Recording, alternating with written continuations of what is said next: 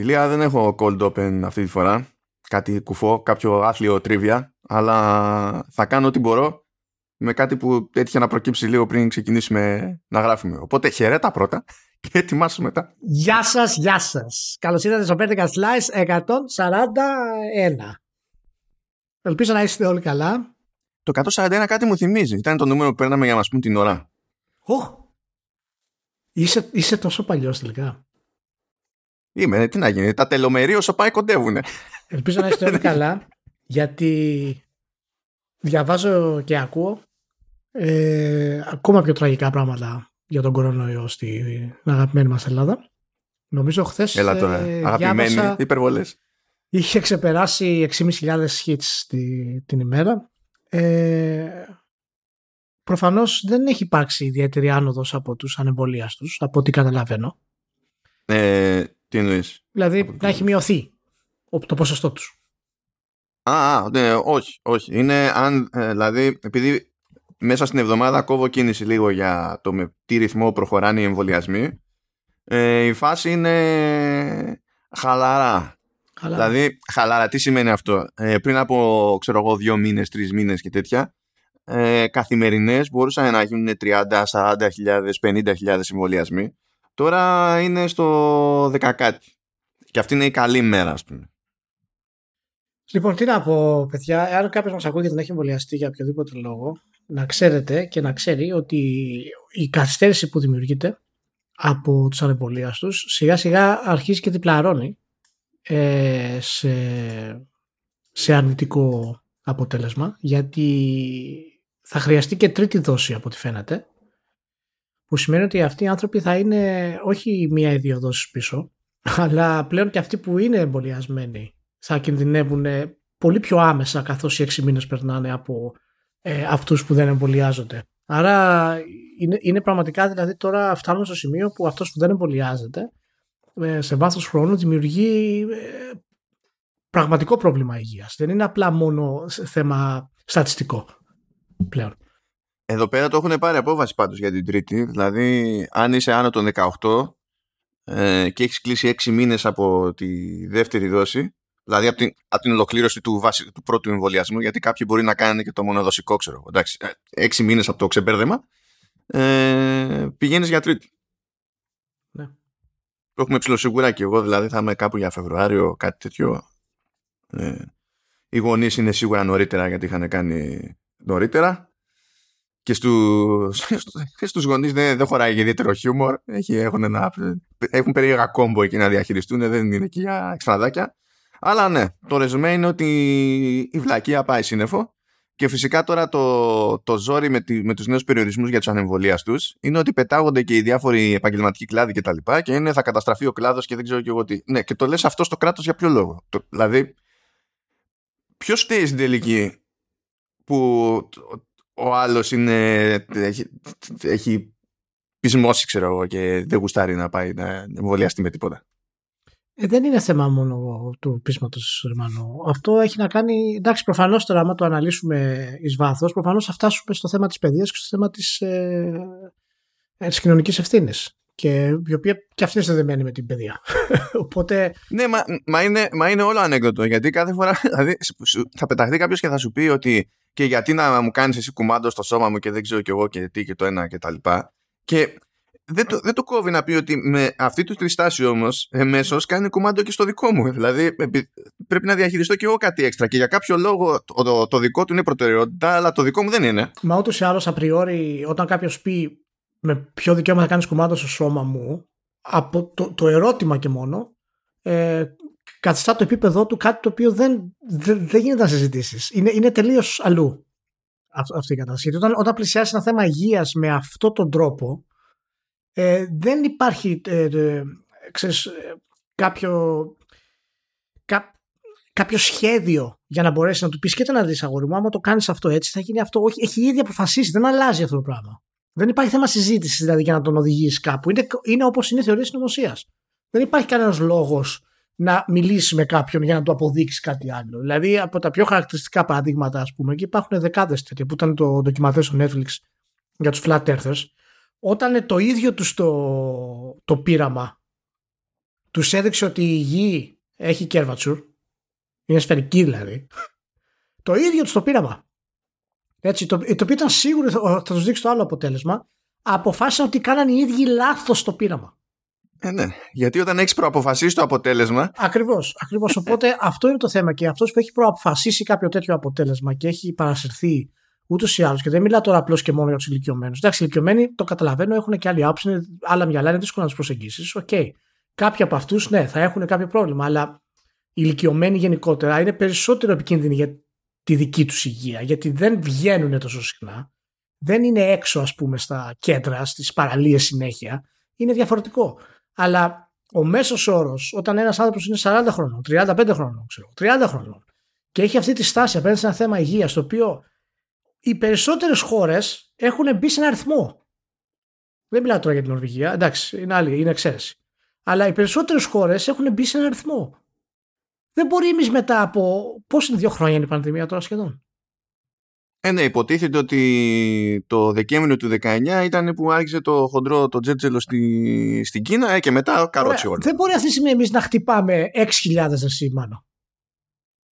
Κρούσματα. Και γενικά η Ευρώπη είναι στην άνοδο τώρα. Έτσι, ναι, ναι. Και οπότε ξέρεις, πηγαίνει έτσι. Οπότε, δηλαδή κάθε χώρα, όπως κάθε πολίτη στη χώρα του, έτσι και κάθε χώρα γενικότερα στην Ευρώπη, προσθέτει στη μείωση της πανδημίας, στον έλεγχο της πανδημίας. Εάν δεν λειτουργεί ο πολίτης, δεν λειτουργεί η χώρα, τότε γενικότερα η πανδημία δεν μπορεί να ελεγχθεί αποτελεσματικά. Λοιπόν, δεν μπορώ να το καταλάβω. Είναι, είναι για μένα κάτι σοκαριστικό και δεν ξέρω πού θα οδηγήσει αυτή η κατάσταση. Δεν μπορεί τώρα σε αυτό το σημείο πάλι να ξαναφτάνουμε να έχουμε τέτοια φοβερά μέτρα. Και οπότε ξέρεις αυτό να δημιουργεί τώρα και απίστευτες κόντρες. Δηλαδή τους στείλω ότι δεν με αφήνεις να μπω μέσα. Χαμός. Θα πλακωθούμε στο ξύλο. Πού έγινε κιόλας. Δηλαδή... Το οποίο επίσης είναι αστείο γιατί έτσι κι αλλιώς οποιοδήποτε καταστηματάκι ναι. έχει το δικαίωμα να μην σε αφήσει να μπει μέσα. Δηλαδή, ναι, αλλά όχι αυτό το λόγο. Ναι, για, για, γιατί είσαι ελεύθερος και ξέρεις σου γίνεται, ας πούμε. Τέλος πάντων, ε, είναι, είναι μεγάλη απογοήτευση αυτό και δεν φτάνει όλα τα προβλήματα που έχουμε τα άλλα. Πρέπει πάντα να έχουμε και κάτι παραπάνω και πάντα να έχουμε ξέρεις αυτή τη διχόνοια. Δηλαδή, καταφέραμε και σε αυτό το πράγμα να διαχωριστούμε, ας πούμε, σαν λαός. Το οποίο εντάξει, πρέπει να είναι στο DNA μας. Δεν υπάρχει άλλη, δεν υπάρχει άλλη εξήγηση. Πρέπει να υπάρχει DNA διχόνοια. Δεν υπάρχει άλλη εξήγηση. Έψαχνα και είδα σε κάποια φάση ότι οι διαμαρτυρίες, διαδηλώσεις και τα λοιπά με το ίδιο σκεπτικό γινόντουσαν και έναν αιώνα πριν ξέρω εγώ. Ξέρεις, για, νομίζω ήταν για το, τη λεγόμενη Spanish flu και κάτι τέτοια. Δηλαδή πάντα, πάντα τραβάνε. Πάντα. Που λες τώρα τότε, βέβαια, έχεις και ένα λόγο παραπάνω να μην αισθάνεσαι και super cool με τους γιατρούς. Γιατί οι γιατροί ήταν ακόμη, έχει, έχεις βήχα, εντάξει, η μορφήνη θα βοηθήσει. Τώρα δεν είναι, δεν είναι ακριβώς έτσι, αλλά συνεχίζουμε στο ίδιο το, ναι. το τροπάριο.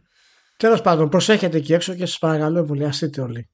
Έτσι, γιατί αλλιώς θα κόψουμε το 11 slice σαν εκδίκηση και δεν, ε, δεν πρόκειται να το αντέξετε αυτό, πρέπει να το ξέρετε. Πω, πω και νόμιζα ότι εγώ είχα άθλιο, άθλιο segue γιατί ήμουν έτοιμος να πω και μιας και είπαμε μορφήνη, ας πούμε δύο πράγματα για το Netflix. για πάμε. Ε, λοιπόν, Netflix ξεκίνησε το μπάσιμο εκεί στο, στο gaming, τουλάχιστον σε, σε Android μεριά, διότι σε Apple μεριά δεν ξέρω πώς θα το ρυθμίσει ακόμη. Θα δούμε, δεν ξέρω τι θα γίνει αλλά υποτίθεται ότι είναι live παγκοσμίως μετά από ένα έτσι πιο μικρό δοκιμαστικό rollout που έγινε σε λίγες χώρες ε, προεβδομάδων.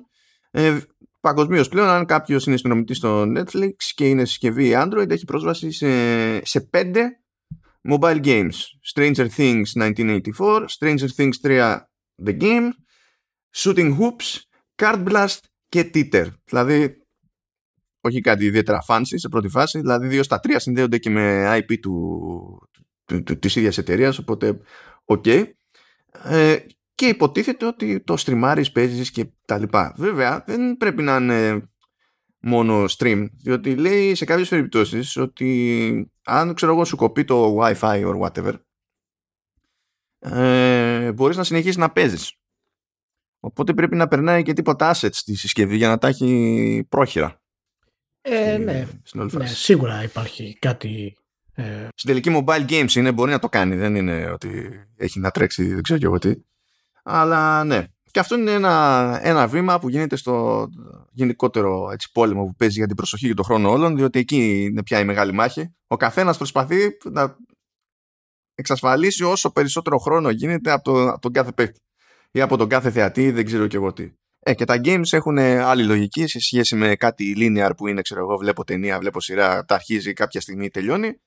Τα games έχουν λούπες και δε, ειδικά αυτά τα games, αν πούμε ότι ένας άνθρωπος καλώνει, ξέρω εγώ, και καίγεται με, με ένα τέτοιο παιχνίδι, προφανώς έχουν κοστίσει και πολύ λιγότερο από οτιδήποτε έχει γυρίσει η εταιρεία, οπότε είναι win σε όλα τα levels. Είχαμε πει ότι ε, η Netflix πραγματικά πλησιάζει αυτό το, αυτή τη βιομηχανία με, κάπως πολύ, με διαφορετικό τρόπο από ό,τι θα το περιμέναμε. Και έχει μια, μια πιο σοβαρή στάση από ότι εγώ προσωπικά θα περίμενα στην αρχή και φάνηκε αυτό από τις κινήσεις της και τους ανθρώπους που προσέλαβε για να χτίσει τα στούντιο. Ε, και τη, τη, τη, την πλευρά της εργασίας δηλαδή, το business side. Αλλά ε, η, η, κίνηση αυτή με το, με το Android δεν το περίμενα εγώ προσωπικά. Και είναι, είναι όντως κάτι το οποίο είναι επίσης έξυπνο. Εγώ δεν περίμενα να γίνει τόσο γρήγορα. Ναι, δηλαδή... ανοίγει, ανοίγει, μια πορτούλα δηλαδή ε, με τα Android και στην ουσία μπορεί σιγά σιγά να έχει το content που χρειάζεται μέχρι να μπορέσει να μπει σε μια ε, ρότα η Netflix και δείχνει ότι πραγματικά υπάρχουν άνθρωποι από πίσω που κινούν τη, το Netflix αυτή τη διαδικασία με πολύ έξυπνο τρόπο. Και προφανώς τα παιχνίδια που τους ενδιαφέρει είναι φυσικά τα mobiles πρωτίστως. Ε, αλλά στο μυαλό μου εμένα ήταν περισσότερο ότι του στυλ το mobile θα σου προσφέρω από τη συσκευή σου. Ε, από την τηλεόρασή σου ξέρω εγώ ή κάτι άλλο. Ε, οπότε ε, με το που ξεκινάει αυτό το, η συμφωνία με την Android για να μπορέσει να, κάνει, να βάλει αυτά τα παιχνίδια μέσα ε, προσπερνάει και το πρόβλημα του χρόνου που είπες μόλις τώρα. Γιατί αυτό για να γίνει τόσο γρήγορα να ξεκινήσει έπρεπε να είναι κάτι έτοιμο και να δοθεί. Οπότε η χρήση ας πούμε, του mobile και της υπηρεσίας είναι πραγματικά κάτι πολύ απλό και εξαιρετικό και πραγματικά δεν. Μπορώ να πω ότι δεν το είχα σκεφτεί από, από την Netflix. Ότι είχε τη δυνατότητα να, να, σκεφτεί με τέτοιο τρόπο δηλαδή. Ε, οπότε συνεχίζω να έχω τα. να πιστεύω ότι είναι σοβαρή σε αυτό το κομμάτι. Να επεκτείνει δηλαδή την ε, επιχείρηση της. Δεν μπαίνουμε τώρα AAA παιχνίδια από την Netflix. Ό, όχι. Βασικά αυτή η κίνηση για Netflix και για κάθε Netflix, αν υποθέσουμε ότι κάποιος προσπαθεί να μιμηθεί την τακτική αυτή από τους κλασικούς παίκτες στο streaming video, έτσι. Ε, είναι σαν το. Σε πιο πρώιμο στάδιο, σαν αυτό που κάνει η Spotify με το, με το podcasting. Παίζει podcast, η Spotify δεν πληρώνει εκείνη την ώρα royalties για, για μουσική. Δεν ακούς μουσική. Της βγαίνει ε, πιο φθηνά. Εδώ καίγεσαι με ένα, με ένα παιχνίδι, έχεις λόγο να μην κόψεις τη συνδρομή ε, και της κοστίζει λιγότερο σε, σε bandwidth, διότι δεν στριμάρεις βίντεο με χι διάρκεια ή δεν ξέρω και εγώ τι. Και στην τελική ε, της κοστίζει λίγο, μάλλον απο... έχει κάτι που της βγήκε φθηνότερα και σαν παραγωγή, ας πούμε, και εξακολουθεί και σε κρατάει σε ένα μέσα και πληρώνεις. Οπότε έτσι, έτσι είναι αυτή η φάση. Ε, με αυτά και με αυτά ξέχασα τέτοιο. Αυτό που είπα, ότι θα κάνω ό,τι μπορώ με το cold open που δεν έχω. Λοιπόν, άκου ένα γρήγορο, ηλια ε, για κάποιο λόγο είχε κάποιο, κάποια ανάπαυλα μεταξύ υποχρεώσεων ο Δημήτρης ο Μπίζας ε, και πετάγεται και μου λέει έχεις το, μπορείς να μου πετάξεις το link από εκείνο το κείμενο που έχεις γράψει λέει για το Βαλχάλα, το μεγάλο και του λέω γιατί, γιατί δεν κάνεις κάτι άλλο γιατί δεν, δεν καθαρίζεις κρεμμύδια ξέρω εγώ ή κάτι τέτοιο τι, γιατί ε, μου λέει κοίταξε έχω κενό και θέλω να το καλύψω ε, κάπως, το παιδί μου, με κάτι, με κάτι ενδιαφέρον. Του λέω, τι λες, τι κάνεις; Ναι. Στα, σταμάτα, stop it. Αλλά δεν με άκουσε. Δεν ξέρω τι κάνει. Δεν ξέρω πώς θα βγει από την άλλη άκρη. Αν καταφέρει και φτάσει ποτέ στο τέλος, θα, θα μάθω. Θα, και θα επιχειρήσω να μάθω. Κοίτα, η, η, πρόθεση μετράει. Το, το αποτέλεσμα είναι άλλο θέμα. Η πρόθεση όμως είναι σεβαστή. Πάει, πάει αυτό, προχωράμε. Λοιπόν, ε, έβγαλε εκεί μια ανακοίνωση, βγήκε μια κοινή ανακοίνωση από Sega και Microsoft, κάνανε ένα κονέ εκεί πέρα για να χρησιμοποιήσουν υποτίθεται το, την πλατφόρμα Azure ε, και για, έτσι όπως το αντιλαμβάνομαι εγώ, για cloud development, αλλά και για, το, και για την ίδια τη λειτουργία παιχνιδιών, όταν βγάζει νόημα. Και υποτίθεται ότι όλο αυτό συνδέεται με κάτι που είχαμε πει παλιότερα ότι η Sega θέλει να βγάλει ένα εντός εισαγωγικών super game που να είναι πιο, σε πιο μεγάλο κόσμο, πιο persistent με τα διάφορα IP της μέσα, διάφορους χαρακτήρες και δεν ξέρω εγώ τι και κανένας δεν ξέρει ακριβώς τι είναι αυτό. Αν και ακούγεται ότι θα έχει να κάνει με shooting και θα μπλέξει creative assembly, δεν ξέρω εγώ τι, αλλά δεν ξέρουμε ακριβώς τι παίζει. Καλά. Ναι, εντάξει, τώρα. Οκ, okay, οκ. Okay. Αλλά αυτό είναι ένα βήμα τέλος πάντων προς αυτή τη, την κατεύθυνση. Και ε, στα, σε αυτό το κομμάτι είχε και λίγο. Το ξέχασα αυτό να το βάλω στη, στη λίστα, αλλά συνδέεται. Ε, έκανε κονέ η Microsoft και με την Epic. Ε, και τώρα υπάρχει καλύτερη υποστήριξη για το, για το GameStack που είναι ένα σύνολο στην ουσία από development tools της, της Microsoft ε, στη, στην Unreal Engine και προσθέτει μερικά πράγματα που δουλεύουν καλύτερα σε cloud development και, και τα λοιπά. Με το σκεπτικό ότι ένας developer μπορεί να κάνει πράγματα locally αλλά δεν είναι υποχρεωμένος να τα τρέξει εκείνη την ώρα locally στο σύστημά του. Μπορεί να τα βάλει να κάνουν δουλειά στο, στο cloud και πάει λέγοντας. Άσχετα με το τι συμβαίνει όταν βγαίνει στο τέλος το παιχνίδι. Και γενικά η Microsoft απλώνεται, το, το έχουμε ξαναπεί εδώ πέρα. Είναι. Δεν, ξέρω, δεν έχει νόημα να το σημειώνουμε από ένα σημείο και Ε, ότι η, η Microsoft έτσι όπως κινείται γενικά, ε, ακόμα και να πούμε ότι ξυπνάμε αύριο και το Xbox είναι νεκρό, πάει τελείωσε. Ε, κοιτάζει και χώνεται στο κομμάτι, δηλαδή προσπαθεί όσο μπορεί να είναι βασικό μέρος του toolkit ενός game developer ώστε ακόμη και έτσι να βγάζει φράγκο από τα games. Ναι, μα είχαμε πει ότι εν τέλει η όλη αυτή η πρακτική που ακολουθεί η Microsoft έχει να κάνει με το ότι νομίζω στο προηγούμενο podcast είπαμε το, αυτή τη συγκεκριμένη λεπτομέρεια τέλος πάντων ως θεωρία. Ότι θέλει να, ξέρεις, να γίνει στην ουσία και για το gaming ότι ήταν τα Windows για το PC. Θέλεις ναι, ναι, έτσι, να... έτσι για πει βασικά, εσύ ναι, την είχες πει να Να δημιουργήσει μια πλατφόρμα για όλους με κάποιο τρόπο. Και σίγουρα αυτό που λες τώρα είναι σωστό κατά τη γνώμη μου. Δηλαδή, αν σταματήσει το Xbox αύριο το πρωί, ε, το πώς η Microsoft έχει εξελιχθεί από θέματα streaming, online και οι συμφωνίες που έχει κάνει θα είναι ακόμα μες στο gaming. Και αυτό δεν πρόκειται να αλλάξει αυτή τη στιγμή και είναι πάρα πολύ καλό. Και ξέρει πολύ καλά τι κάνει για αυτή την, ε, για αυτή την πρόθεση της και την επέκτασή της και δεν είναι κάτι που έχουμε, έχει συχνά αποδειχτεί από Microsoft ότι ξέρετε καλά τι κάνει. Τώρα... Όχι, σε αυτό, σε αυτό όντως. Και νομίζω ότι υπάρχει εντάξει, αυτό δεν μπορεί να το θεωρήσει κανείς δεδομένο, γιατί δεν είναι υποχρεωτικό. Τα tools αυτά δεν είναι φτιαγμένα ώστε να πεις ότι με νοιάζουν όταν θέλω να αναπτύξω για Xbox. Αλλά έτσι και μπεις στη διαδικασία να τα χρησιμοποιήσεις, σε σημεία γίνεται και λίγο πιο εύκολη υπόθεση να πεις Α το βγάλω και στο Xbox. Οπότε εμέσως μπορεί να έχει ένα, το, ένα, το λεγόμενο έτσι halo effect, ας πούμε. Και ειδικά για τους Ιάπωνες, που οι Ιάπωνες πολύ συχνά βγάζουν παιχνίδια, ξέρω εγώ, και σου λέει ε, PS ε, και Switch. Και λες καλά να ήταν μόνο Switch. Αλλά η PC, PS και Switch. Λες, αφού έχεις κάνει τον κόπο, πόσο δύσκολο είναι να το βγάλεις και στο ρημάδι του Xbox. Δεν λέμε τώρα να έχει παίξει κανένα φράγκο που να είναι εξής. Ναι, είναι, είναι, είναι φοβερό γιατί είναι η αγορά Ιαπωνική και οι Ιάπωνες γενικά έχουν, είναι θέμα νοοτροπίας. Δεν σκέφτονται 100% όπως ο Δυτικός ότι α, θα βγάλω περισσότερα χρήματα.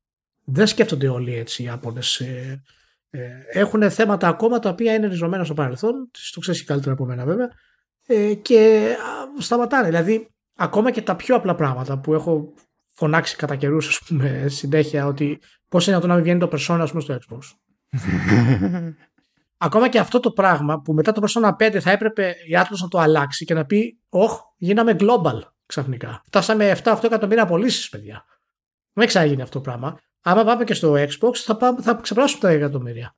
Είναι μια πολύ, πολύ απλή λογική επέκταση ενός business plan. Αλλά δεν το κάνουν.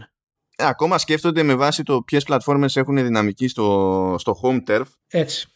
Το οποίο είναι πάρα πάρα πολύ περίεργο από την άποψη ότι ακόμα και η Nintendo που είναι, ο, είναι King of the Hill στη, στην Ιαπωνία με το, με το Switch βλέπει ότι το 78% ξέρω εγώ, του τζίρου σύμφωνα με τα πιο πρόσφατα νούμερα τουλάχιστον γίνεται εκτός Ιαπωνίας.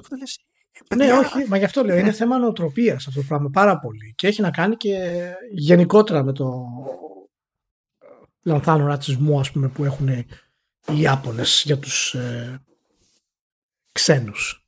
Έτσι. Αλλά τέλος πάντων όλα αυτά είναι τώρα λεπτομέρειες από τη στιγμή που οι εταιρείες αυτές συνεχίζουν την πορεία τους αυτή. Είναι δουλειά του απ' έξω, δηλαδή της Microsoft, να βρει τρόπο να το σπάσει. Αυτό. Ναι, καλά, προφανώς. Αυτό είναι. Και αυτό δεν το έχει καταφέρει μέχρι σήμερα στον βαθμό που θα περιμέναμε τουλάχιστον. Ε, και δεν ξέρω αν, αν πραγματικά ξέρεις, μπορεί καν να αγοράσει η Ιαπωνική εταιρεία, η οποία έχει δυναμική ακόμα, έτσι. Σε, ή, ή άνοδο, ας πούμε. Άνοδο νομίζω είναι αδύνατο. Δυναμική, ας πούμε, ίσως θα μπορούσε να κάνει κάτι και να πάρει κάτι αποκλειστικό.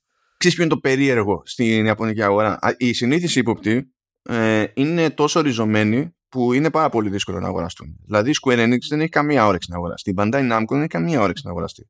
Όλοι αυτοί δηλαδή δεν, και όταν βλέπεις και πώς κινούνται, πώς είναι τα οικονομικά τους κτλ., δεν υπάρχει κάποιος πραγματικός λόγος να το κάνουν. Και έχουν δικά τους IP που τους συντηρούν και μπορούν να στηρίζουν με ένα μάτσο πράγματα ναι, πάνω ναι, όχι, όχι, είναι ευχαριστημένοι. Είναι ευχαριστημένοι. Ναι, αλλά το άλλο που υπάρχει που είναι το περίεργο στην Ιαπωνία είναι ότι η, η σκηνή με indie games ε, λειτουργεί με διαφορά φάσεις όταν έδινε πόνο το, αυτό το κομμάτι ήδη στη Δύση στην Ιαπωνία ήταν νεκρό. Ναι, ναι, δεν υπήρχε.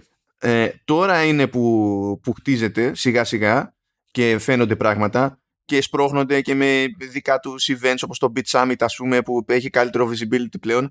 Αλλά αυτό σημαίνει ότι επειδή λειτουργούν με διαφορά φάσεις δεν έχουν φτάσει στο στάδιο μερικοί, μερικοί indies να μισομεγαλώσουν και να υπάρχει να είναι σε μια ενδιάμεση φάση με κάποιο ύποπτο IP ή κάποιο ύποπτο, ύποπτη εξειδίκευση ξέρω εγώ ώστε να πεταχτεί κάποιος και να πει τώρα που είσαι πάνω εκεί στη, στην ανάπτυξη και είσαι κάπου μέσα στη μέση και θες να κάνεις κάποιο βήμα έξτρα τώρα έρχομαι εγώ και του σκάω τα λεφτά και σε παίρνω λείπει αυτό από τη μέση αλλά ναι οκ okay. ναι. συνεχίζουμε εκεί πάμε λίγο Square Enix αυτό δεν στο πρόλαβα στα, στα links ηλία, αλλά θα το πετάξω έτσι για την ιστορία. Ε, είχε, εντάξει, δεν έκανε παπάδες η Square Enix στο, στο εξάμεινο που έκλεισε. Είχε ελαφρά μείωση σε σχέση με πέρυσι. Δεν είναι περίεργο γιατί πέρυσι ήμασταν όλοι κλεισμένοι μέσα, είναι αλλιώς. Αλλά αυτό που θέλω να το πω απλά έτσι, απλή αναφορά για να, για να σε τσιτώσω λίγο.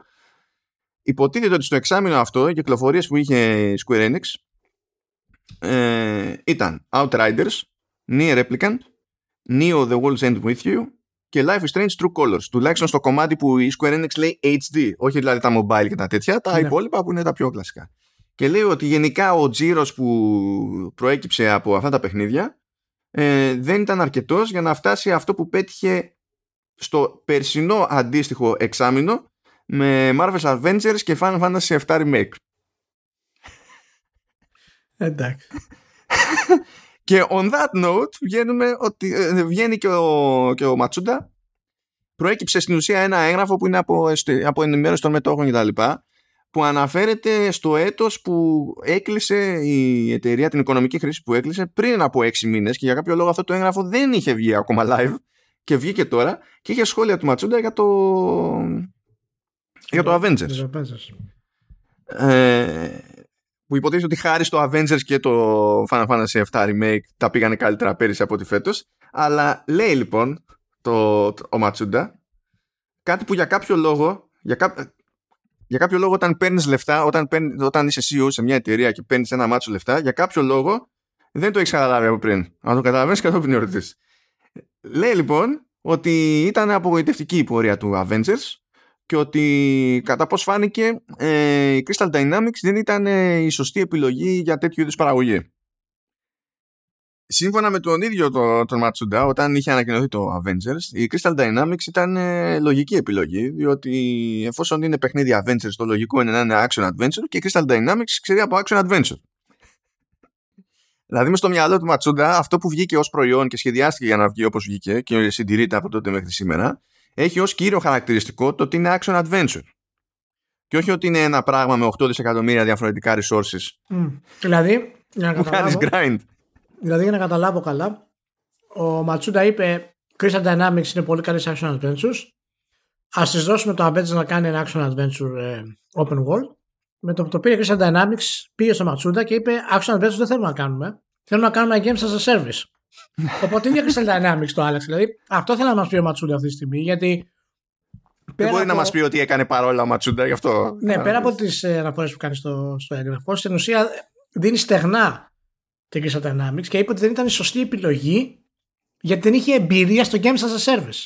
Δηλαδή μπορείς να αποφασίσεις τι ήθελες να κάνει η εταιρεία. Την προσέλευε να κάνει action adventure, αλλά μετά δεν είχε εμπειρία να σου κάνει Games as a Service. Αυτή είναι η δήλωσή του. Ναι, προφανώς δεν έχει εμπειρία να κάνει Games as a Service και προφανώς δεν την προσέλαβες να σου κάνει Games as a Service. Αλλά αφού την προσέλαβες να σου κάνει Action Adventure και κατά μαγικό τρόπο άλλαξε σε Game as a Service, το Avengers, δηλαδή ξαφνικά στο development είπανε, Όχι, να το αλλάξουμε, να το κάνουμε Game as a Service.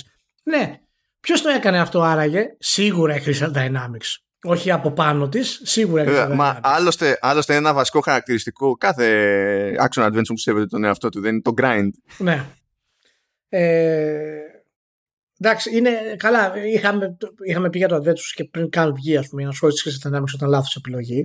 Ε, ε, ακόμα και όταν ε, είχαμε δει τα πρώτα βίντεο και τα λοιπά και αισθανόμασταν ότι το παιχνίδι μπορεί να έχει κάποια ελπίδα. Δηλαδή, αν θυμάσαι το πρώτο βίντεο που είχε βγει, ήταν κάτι πολύ συγκροτημένο ε, στη γέφυρα, ας πούμε, ήταν στη. Α, ναι, που είναι το intro του, του παιχνιδιού. Είναι και καλά το, και το training mission αυτό. Ναι, ναι, στη Νέα Υόρκη και έχει, ξέρω εγώ, ε, κάποιες κοινέ μάχες, κάποια QTEs και είχαμε πει ότι δείχνει τουλάχιστον ότι έχει μια βάση ας πούμε, στο σύστημα μάχης που μπορεί να εξελιχθεί πάρα πολύ ωραία. Φυσικά σε αυτό το, το κλασικό τώρα πρώτο βίντεο αυτό δεν υπήρχαν υπόνοιες για το τι θα επακολουθούσε. Οπότε θέλω να μας πει ο Ματσούτο ότι ξαφνικά από εκείνη τη στιγμή που εμφανίστηκε το βίντεο άλλαξε όλο το development και έγινε game as a service. Ναι, ήταν κακιά η ώρα. Ήταν κακιά η ώρα. Τέλος πάντων, ε, είναι, είναι απογοητευτικό και είχαμε, έχουμε ξαναμιλήσει για την Crystal Dynamics. Έχουμε πει ότι είναι δυστυχώς μια εταιρεία η οποία είναι πέρα δόθε.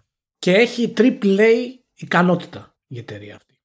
Αφήστε την εταιρεία ελεύθερη. Ή ας, η Microsoft να την πάρει και να της πει πάρε αυτά τα χρήματα που χρειάζεσαι και κάνει αυτό που θέλεις. Πραγματικά. Αφήστε αυτή την εταιρεία ελεύθερη γιατί θα γίνει στο τέλος. Ε, καλά, είναι ήδη αυτό τον καιρό.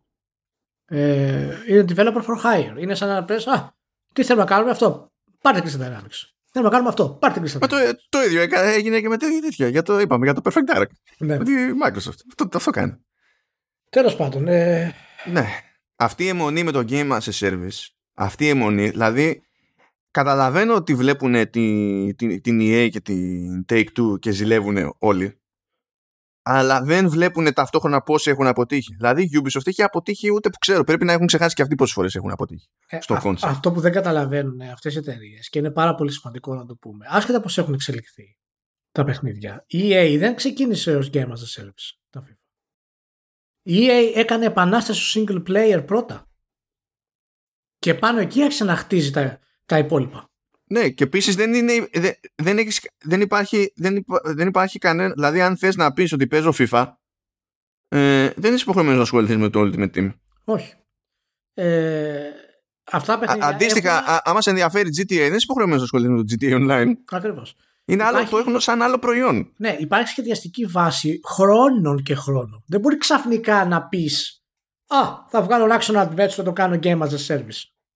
Δεν γίνεται αυτό το πράγμα. Όποιος το πιστεύει αυτό το πράγμα και η Square Enix το πίστεψε με το Avengers και είναι ένα από τα πολλαπλά λάθη που έχει κάνει τα τελευταία χρόνια η εταιρεία. Ε, δείχνει ότι δεν καταλαβαίνει στην ουσία πώς ένα game as a service φτάνει στο επίπεδο που φτάνει. Και αυτό λέει ότι πολλές φορές που ο, ο κόσμος, ας πούμε, κράζει αυτά τα παιχνίδια, γιατί είναι της μόδας να τα κράζει, ούτε αυτός ο κόσμος καταλαβαίνει το τι πραγματικά μεγάλη ικανότητα υπάρχει για να μπορέσουν να διατηρηθούν αυτά τα παιχνίδια στο επίπεδο που είναι και να έχουν το, game design που πρέπει και μετά να το επεκτείνεις αυτό σε συνεργασία με παίκτες και μετά να βάλεις το PvP, να βάλεις το PvE. Δηλαδή δεν καταλαβαίνουν, νομίζουν ότι απλά άμα βάλεις ε, διάφορες διαδικασίες grind, τους δώσεις κάποιο loot και αυτό το πράγμα συνέχεια επαναλαμβάνεται, θα έχεις ένα game as a service. Δεν γίνεται αυτό. Δεν γίνεται. Είναι αδύνατο. Είναι αδύνατο. Τουλάχιστον όχι στο επίπεδο που η Square Enix το φαντάζεται αυτό το πράγμα. Αντίστοιχα και, ο, αυτός πρωτοστάτησε τέλος πάντων σε αυτό το, το άθλημα, τουλάχιστον αν μιλάμε για μεγάλες παραγωγές και τα λοιπά, ήταν η Bungie με το, με το Destiny. Έτσι. Και το Destiny, το οποίο εξακολουθεί και στέκεται σαν προϊόν και είναι εύρωστη η Bungie και τα λοιπά, ε, ξέφυγε από το, από το hype. Δηλαδή, έχει πέσει σε σχέση με αυτό που ήταν σαν εμπορική ποσότητα, αυτό θέλω να πω. Έχει σταθεροποιηθεί, βγάζουν λεφτά, αλλά ακόμα και αυτοί που πετύχανε στην ουσία δεν έγιναν φαινόμενο. Δηλαδή, παρότι σπρώχτηκαν όσο σπρώχτηκαν σε Μα, πρώτη φάση. Μα σου πω κάτι και αυτό που έκανε η Bungie, που είναι φυσικά. Δεν, δεν υπάρχει προηγούμενο στη βιομηχανία. Δηλαδή, ένας first party developer να αφαιθεί ελεύθερος κατά αυτόν τον τρόπο και μετά ο ίδιος ο developer να βγάλει ένα παιχνίδι το οποίο είναι επαναστατικό τουλάχιστον σε θέματα υπηρεσιών όπως ήταν το Destiny ας πούμε δεν έχει προηγούμενο. Αλλά για να φτάσει στο σημείο αυτό να το κάνει ρε Μάνο, είχε χτίσει το single player με το Halo. Ξέρανε τι κάνουν μηχανικά. Δεν ήταν ξεκάρφο ότι είπανε πάμε να βγάλουμε ένα παιχνίδι και να βγάλουμε το Destiny, το Game as a Service, ας πούμε, από το, από το 0. Λοιπόν, το, το παρελθόν μετράει πάρα πολύ και γι' αυτό αυτές οι εταιρείες δεν μπορούν να το κάνουν. Οπότε το να δίνεις έτσι σε Crystal Dynamics είναι απαράδεκτο. Είναι πραγματικά απαράδεκτο. Τι να πω. Κάνανε το μεταξύ και ένα μπρος πίσω που λέγανε ότι δεν θα βγάλουν ποτέ κάτι τύπου XP Boost. Ναι. Ε, ε, τίποτα που επιπληρωμή να επηρεάζει την πρόοδο. Μετά βγάλανε κάτι που επιπληρωμή ε, επηρεάζει την πρόοδο. Ναι. Προσπάθησαν να πούνε ότι εμείς δεν το βλέπουμε έτσι. δεν πέρασε και τώρα το πήρανε πίσω. Δηλαδή, Square Enix, απλά δέξου ότι έκανες παρόλα. Μην τους βάζεις να γίνονται ρόμπες. Μην μη, μη δικαίες την Crystal Dynamics, διότι δεν φταίει η Crystal Dynamics για το ότι έχεις έμονες το κέρατό μου. Α, Έχουμε φτάσει στο σημείο τώρα που θα, κατηγο- θα κατηγορούμε τον developer για τις ε, επιχειρηματικές αποφάσεις του publisher. Δηλαδή, τέλος πάντων. Τέλος πάντων. Anyway, ναι. Λοιπόν, πάμε ένα γρήγορο πέρασμα από, από Yubi, Ναι. διότι πετάχτηκε εκεί ο Γκυγεμό και είπε, εντάξει, ποια είναι Καλά τα δεν θα keywords που τρέχουν. παραιτηθεί αυτός. Πόσο χρόνο είναι πλέον; Δεν μπορεί Δεν έχει να- σημασία, να αφού είναι αναλάβει οικογενειακή κάποιος επιχείρηση η Ubisoft. άλλος. Ε, πόσο δεν έχει κάποιο γιο, κάποια κόρη. Πρέπει να έχουμε τον Κιγεμό ακόμα που είναι 99 χρονών. Δεν γίνεται. δηλαδή. δεν γίνεται. Να αλλάξουμε δηλαδή αυτό το πράγμα λίγο. Τέλος πάντων. Ξέρω εγώ μωρέ, ξέρω. Και μετά πώς θα γίνει; Πώς θα, όταν θα επανέλθει η 3, ποιο θα περιμένεις να πεταχτεί στο τέλος και να μιλάει λίγο awkward για να σου ανακοινώσει το νέο IP που θα βγει μετά από 20 χρόνια με 4 reboot. Ρε, μα, στο μα όταν development. λες βγήκε ο Γκυγεμό και είπε κάτι, είναι σαν να το έχω διαβάσει το έργο εδώ και 15 χρόνια, ας πούμε. Δηλαδή δεν, δεν αντέχω άλλο. Τέλος πάντων. Βγήκε και είπε ότι ψήνεται η εταιρεία που έτσι κι αλλιώς έχει από άποψη R&D μπλέκει λίγο, ψάχνεται εκεί με blockchain, NFT και ιστορίες και ε, τα λοιπά. Λέει τέλος πάντων ότι ψαχνόμαστε να ασχοληθούμε με το pay to earn. Α, πολύ. Μου κάνει φοβερή εντύπωση. Φοβερή εντύπωση. Ναι. As you see, this industry is changing regularly with lots of new revolutions happening. Το άκουσες, Ηλία; Ναι. Είναι lots of new revolutions. Κάτσε και λίγο, έχουμε και revolution. Είναι Το δεν lots ξέρω of αν το έχεις new παρατηρήσει. revolutions. Δεν είναι απλά revolutions. Είναι new revolutions. Okay. We consider blockchain one of those revolutions. It will imply, τι πάει να πει imply, τέλος πάντων, μπορεί να είναι λάθος transcript αυτό. It will imply more play to earn that will enable more players to actually earn content, own content, and we think it's going to grow the industry quite a lot. Μπράβο. αυτό είναι, κύριε. α, α, αυτό είναι, είναι κακό translation, α πούμε. Δεν, δεν βγάζει νόημα. ναι, δεν, ναι, δεν, ε, τε- τε- ναι, οκ, είναι, είναι, είναι λίγο περίεργο. Λοιπόν, τε, ε, παιδιά, ε, πρώτα απ' όλα, το play to earn δεν είναι κάτι καινούριο. Απλά γινόταν εκτός του παιχνιδιού. Άμα σκεφτεί οποιοδήποτε το gold farming, υπήρχε τρόπος και πάντα υπάρχει τρόπος. Ε, τώρα θα σου βάλει και το business model από πίσω όμως και, θα Ακριβώς. κάτσουν- και θα κάτσουν όλα καλά. Γιατί πριν δεν τα έπαιρνε ο developer παύλα publisher όταν έκανες εσύ business εκτός του παιχνιδιού. Τώρα θα τα παίρνει ο developer παύλα publi- παύλα publisher. Το πρόβλημα είναι ότι αν σου λέει εσένα, πρώτα απ' όλα εκτός το ότι μετατρέπει το ίδιο το gameplay σε job, το οποίο μου φαίνεται γαμάτο να το λέει η Ubisoft όταν έχει ένα μάτσο παιχνίδια που χωρίς να ε, πέφτει χρήμα μέσα στη μέση ήδη ε, σου βγάζουν μια αίσθηση ότι είσαι σε 9 to 5 job και λες τι κάνω εγώ εδώ πέρα από ένα σημείο και έπειτα. Σκέφτεται ότι πρέπει ξέρεις, να, να πάει πιο χοντρά προς εκείνη την αίσθηση, εκείνη την κατεύθυνση. Να αρχίσουμε να το αντιλαμβανόμαστε ότι είναι υποχρέωση ξέρω εγώ γιατί έτσι θα βγάλουμε και κανένα φράγκο. Και δεν μας λες εγκυγεμό και ο καθένας σαν εγκυγεμό γιατί έχουν πεταχτεί τώρα που είναι ε, earning season και βγαίνουν όλοι και κάνουν δηλώσεις όλοι σχολιάζουν για NFT, play to earn και, και blockchain και ιστορίες ναι, όταν εγώ θα κερδίζω λεφτά ή θα κερδίζω περιεχόμενο το οποίο αν είναι και NFT θα μπορώ να το πουλήσω για λεφτά. Πώς ακριβώς φαντάζεσαι ότι δεν θα μπλέξεις με την εφορία, θα γλιτώσεις αυτά που γλιτώνεις μέχρι τώρα σε ό,τι έχουν να κάνουν με τζόγο ιστορίες κτλ. Και, και ότι δεν θα γίνεις κακομήρας. Προφανώς, μάλλον μόλις γίνει της κακομοίρας, η εφορία θα χτυπήσει την πόρτα. Κοίτα, ε, τι- εννοείται. Προφανώς, προφανώς. Εννοείται. Προφανώς. Με το που θα γυρίσεις και θα πεις στον παίχτη αυτό που είναι μέσα στο παιχνίδι πλέον έχει πραγματική αξία εκεί έξω, θα πει εφορία, τρίβω χέρια πόδια σαν τη μύγα, βρήκαμε να παίρνουμε και παλού.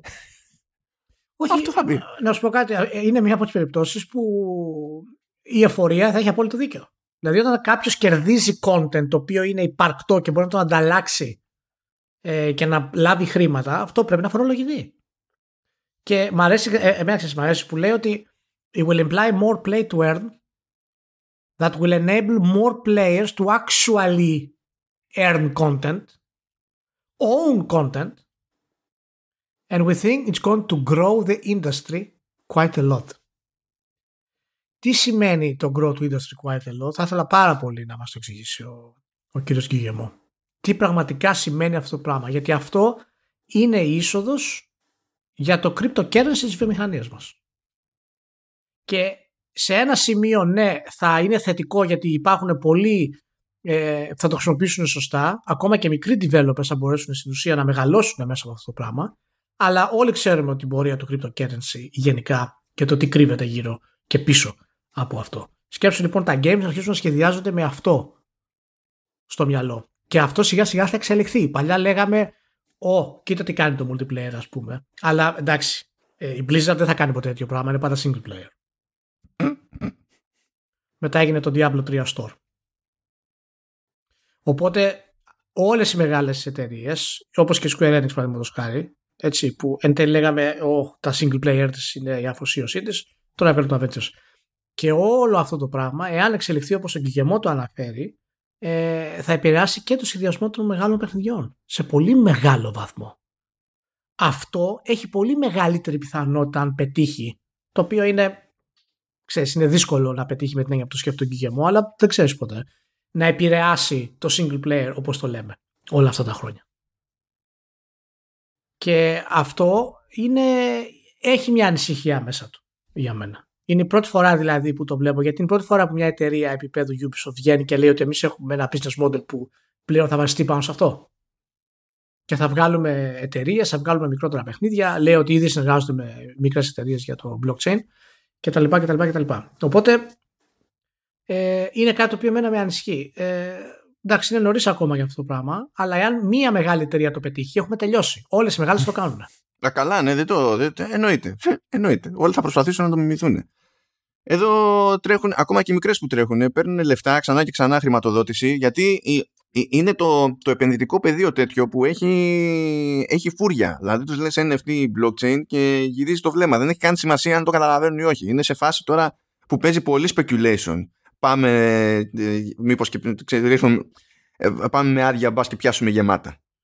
Και αυτό δημιουργεί ένα buzz που νομίζω ότι είναι και παραπλανητικό κάπως ως προς τον καταναλωτή. Όχι επειδή δεν και καλά ε, αυτός που θα γράψει, θα μιλήσει και τα λοιπά προσπαθεί να, να, να παραπλανήσει. Αλλά το μπάζ αυτό προκύπτει από media ανθρώπους και τα λοιπά που ασχολούνται περισσότερο με την επιχειρηματική πλευρά όλης αυτής της φάσης.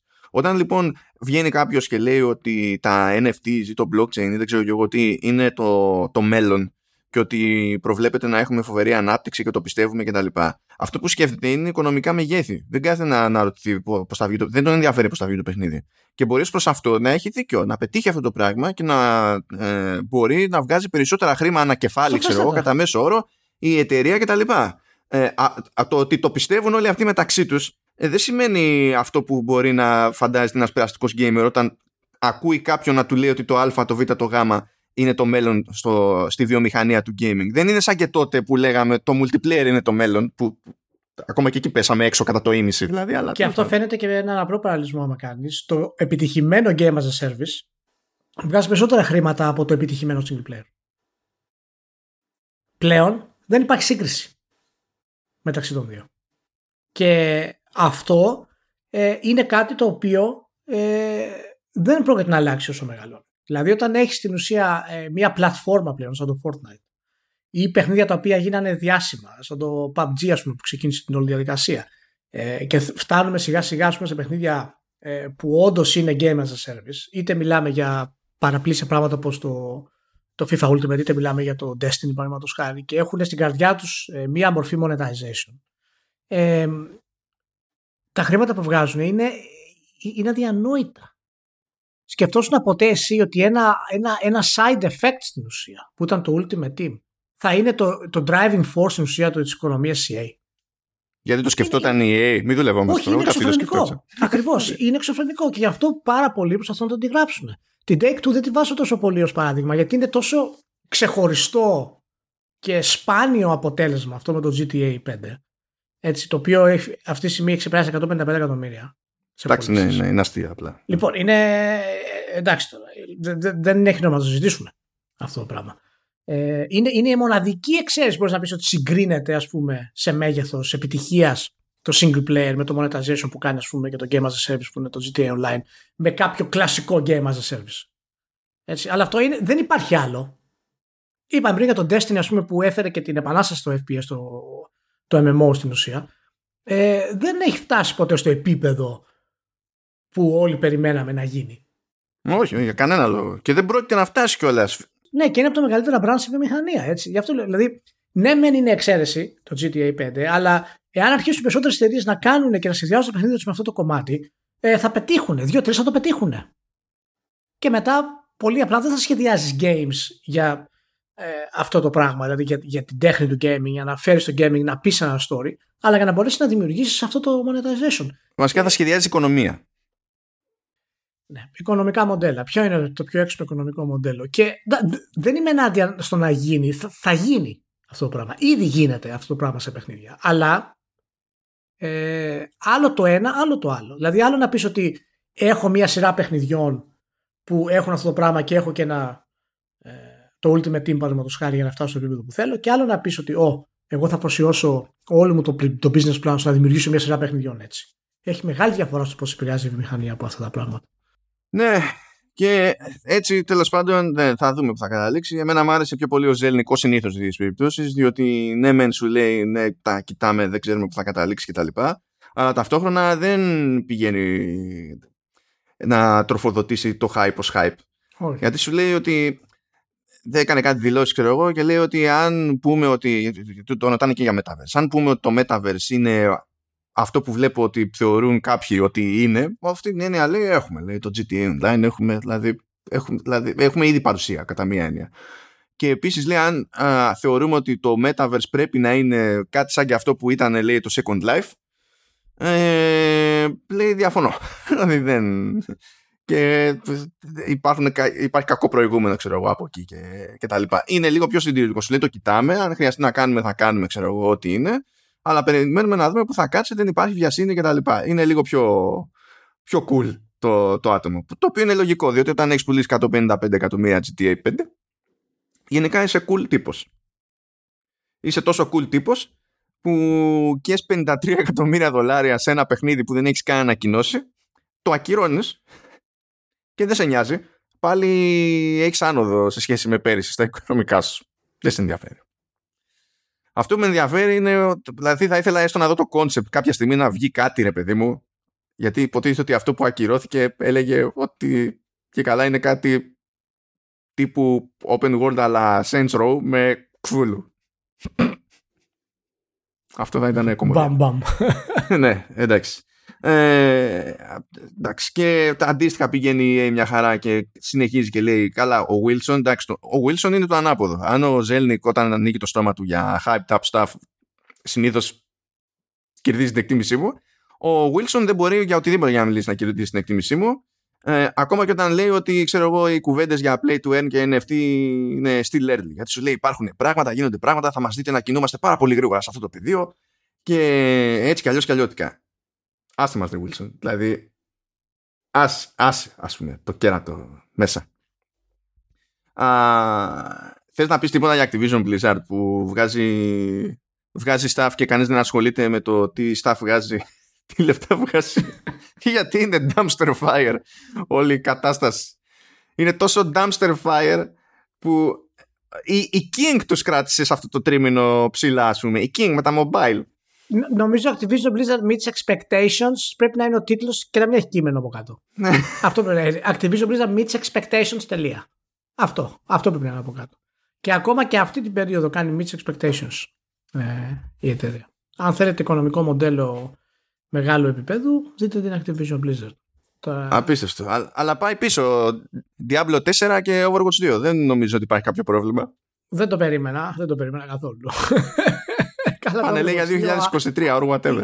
Είναι ακόμα σε development το πρώτο Απίστευτο, απίστευτο. Δεν είναι, δεν είναι. Δηλαδή το κακό management συνεχίζεται. Στα, στο βασικό, στη βασική δραστηριότητα. Δεν λέω για όλα τα υπόλοιπα με sexual harassment και τα λοιπά. Δηλαδή να πιάσουμε καν. Εξακολουθεί η Blizzard και δεν είναι άξια να βάλει τα, τα πράγματα σε μια σειρά για να βγάλει οποιοδήποτε παιχνίδι σε χρονικό διάστημα που να βγάζει νόημα. Ειδικά δε τώρα που δεν ισχύει και αυτή η παρόλα που και καλά τι δεχόμασταν όλοι συλλογικά παλαιότερα ότι το κάνει γιατί θέλει να είναι ακριβώς όπως πρέπει και όταν θα το βγάλει θα είναι jet. Αυτά έχουν κοπεί εδώ και 10 χρόνια. Ναι, αλλά άμα έχεις Call of Duty Mobile, μάλλον. Έτσι. Δεν έχεις κάποιο ιδιαίτερο πρόβλημα. Οπότε, να το ένα ακόμα Game as a Service. Το οποίο ξεκίνησε από το ανεπανάληπτα single player του Call of Duty. Το όταν είχαν βγει σου, έκοπε στην ανάσταση, ας πούμε, για να αντέξει τη διαδικασία. Λοιπόν, ε, α, από τη μία, ναι, είναι, καταλαβαίνεις ότι ξέρεις, η εταιρεία ακόμα και με κακό management έχει, έχει βρει ένα μοντέλο το οποίο λειτουργεί. Από την άλλη, για να φτάσει σε αυτό το επίπεδο, ε, έχουν περάσει δεκαετίες. Δεν είναι κάτι απλό για να φτάσεις αυτό το πράγμα. Είναι πολύ δύσκολο να φτάσεις και να το διατηρήσεις αυτό το πράγμα έτσι. Πολύ δύσκολο. Α το ελαφρύνουμε λίγο λέγοντας για Nintendo, η οποία Nintendo είναι από τις περιπτώσεις των εταιριών του κλάδου που ε, σε σχέση με πέρυσι έχουν μειωμένα νούμερα. Το οποίο είναι φυσιολογικό, διότι όλες οι υπόλοιπες εταιρείες, παρά την άνοδο που είχαν επί lockdown, πανδημίας κτλ., πέρυσι που δεν ήξερε ο κόσμος τι να γίνει και έβαζε να παίζει, ε, κανείς από τους άλλους δεν είχε παιχνίδι φαινόμενο όπως ήταν το Animal Crossing. Και από τη στιγμή που ούτε η Nintendo είχε αυτή τη χρονιά στο ανάλογο διάστημα παιχνίδι φαινόμενο τύπου Animal Crossing, τα πράγματα πέσανε. Ε, τουλάχιστον σε τζίρους και τα λοιπά. Οικονομικά προφανώς είναι μια χαρά εταιρεία, δεν έχει πρόβλημα. Ε, ίσα ίσα που από άποψη ε, κερδοφορίας και τα λοιπά εξακολουθεί και είναι, είναι κομπλέ. Ε, έχει ζόρι από την άποψη ότι δεν μπορεί να φτιάξει αρκετά switch γιατί τρέχουν οι ελλείψεις κανονικά όπως για όλο τον κόσμο είπε ότι δεν θα πιάσει στόχο που είχε θέσει για τις αιτήσεις πωλήσει του Switch. Πολύ απλά επειδή δεν μπορεί να φτιάξει όσες κονσόλες θέλει. Από τις χαριτομενίες που πήρε το μάτι μου στα γρήγορα είναι ότι οι μεγαλύτερες απώλειες σε, σε, σε hardware ήρθαν από τη μεριά του Switch Lite. Αυτό ξεκίνησε δυνατά και πάει ξεφούσκωσε ε, α, το άλλο που έχει να κάνει με το hardware είναι ότι το hardware δηλαδή το Switch ε, μαζί φαντάζομαι και με περιφερειακά κτλ. Αλλά το, ε, κυρίως στις κονσόλες αντιστοιχεί στο 43% του τζίρου από το gaming στην Nintendo. Καταλαβαίνετε και συνεισφέρει και στην κερδοφορία. Κατα, κατα, καταλαβαίνετε πόσα λεφτά βγάζει από κάθε κονσόλιτσα. Σε αντίθεση με όλου του άλλου, έτσι. 100% κέρδος. η, η, η, παραγωγή πρέπει να είναι 4 ευρώ η κονσόλα, έτσι. Ε, αυτό δεν ισχύει σε κανέναν άλλον. Έτσι. Δηλαδή από, το, από Gaming Revenue Sony και Microsoft δεν έχουν τέτοιο ποσοστό να αντιστοιχεί στο hardware και δεν έχει κανένας από τους άλλους δύο τέτοιο ποσοστό να αντιστοιχεί σε physical sales για games. Όχι, όχι, δεν υπάρχει περίπτωση. Είναι, είναι μέρος της ταυτότητας, της αναπαράληψη ταυτότητας που έχει διατηρήσει η Nintendo ως gaming company.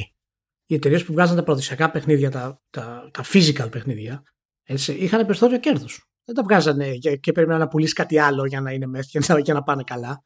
Αυτή η νοοτροπία υπάρχει ακόμα στην Nintendo. Υπάρχει ακόμα ε, πάνω από έναν αιώνα.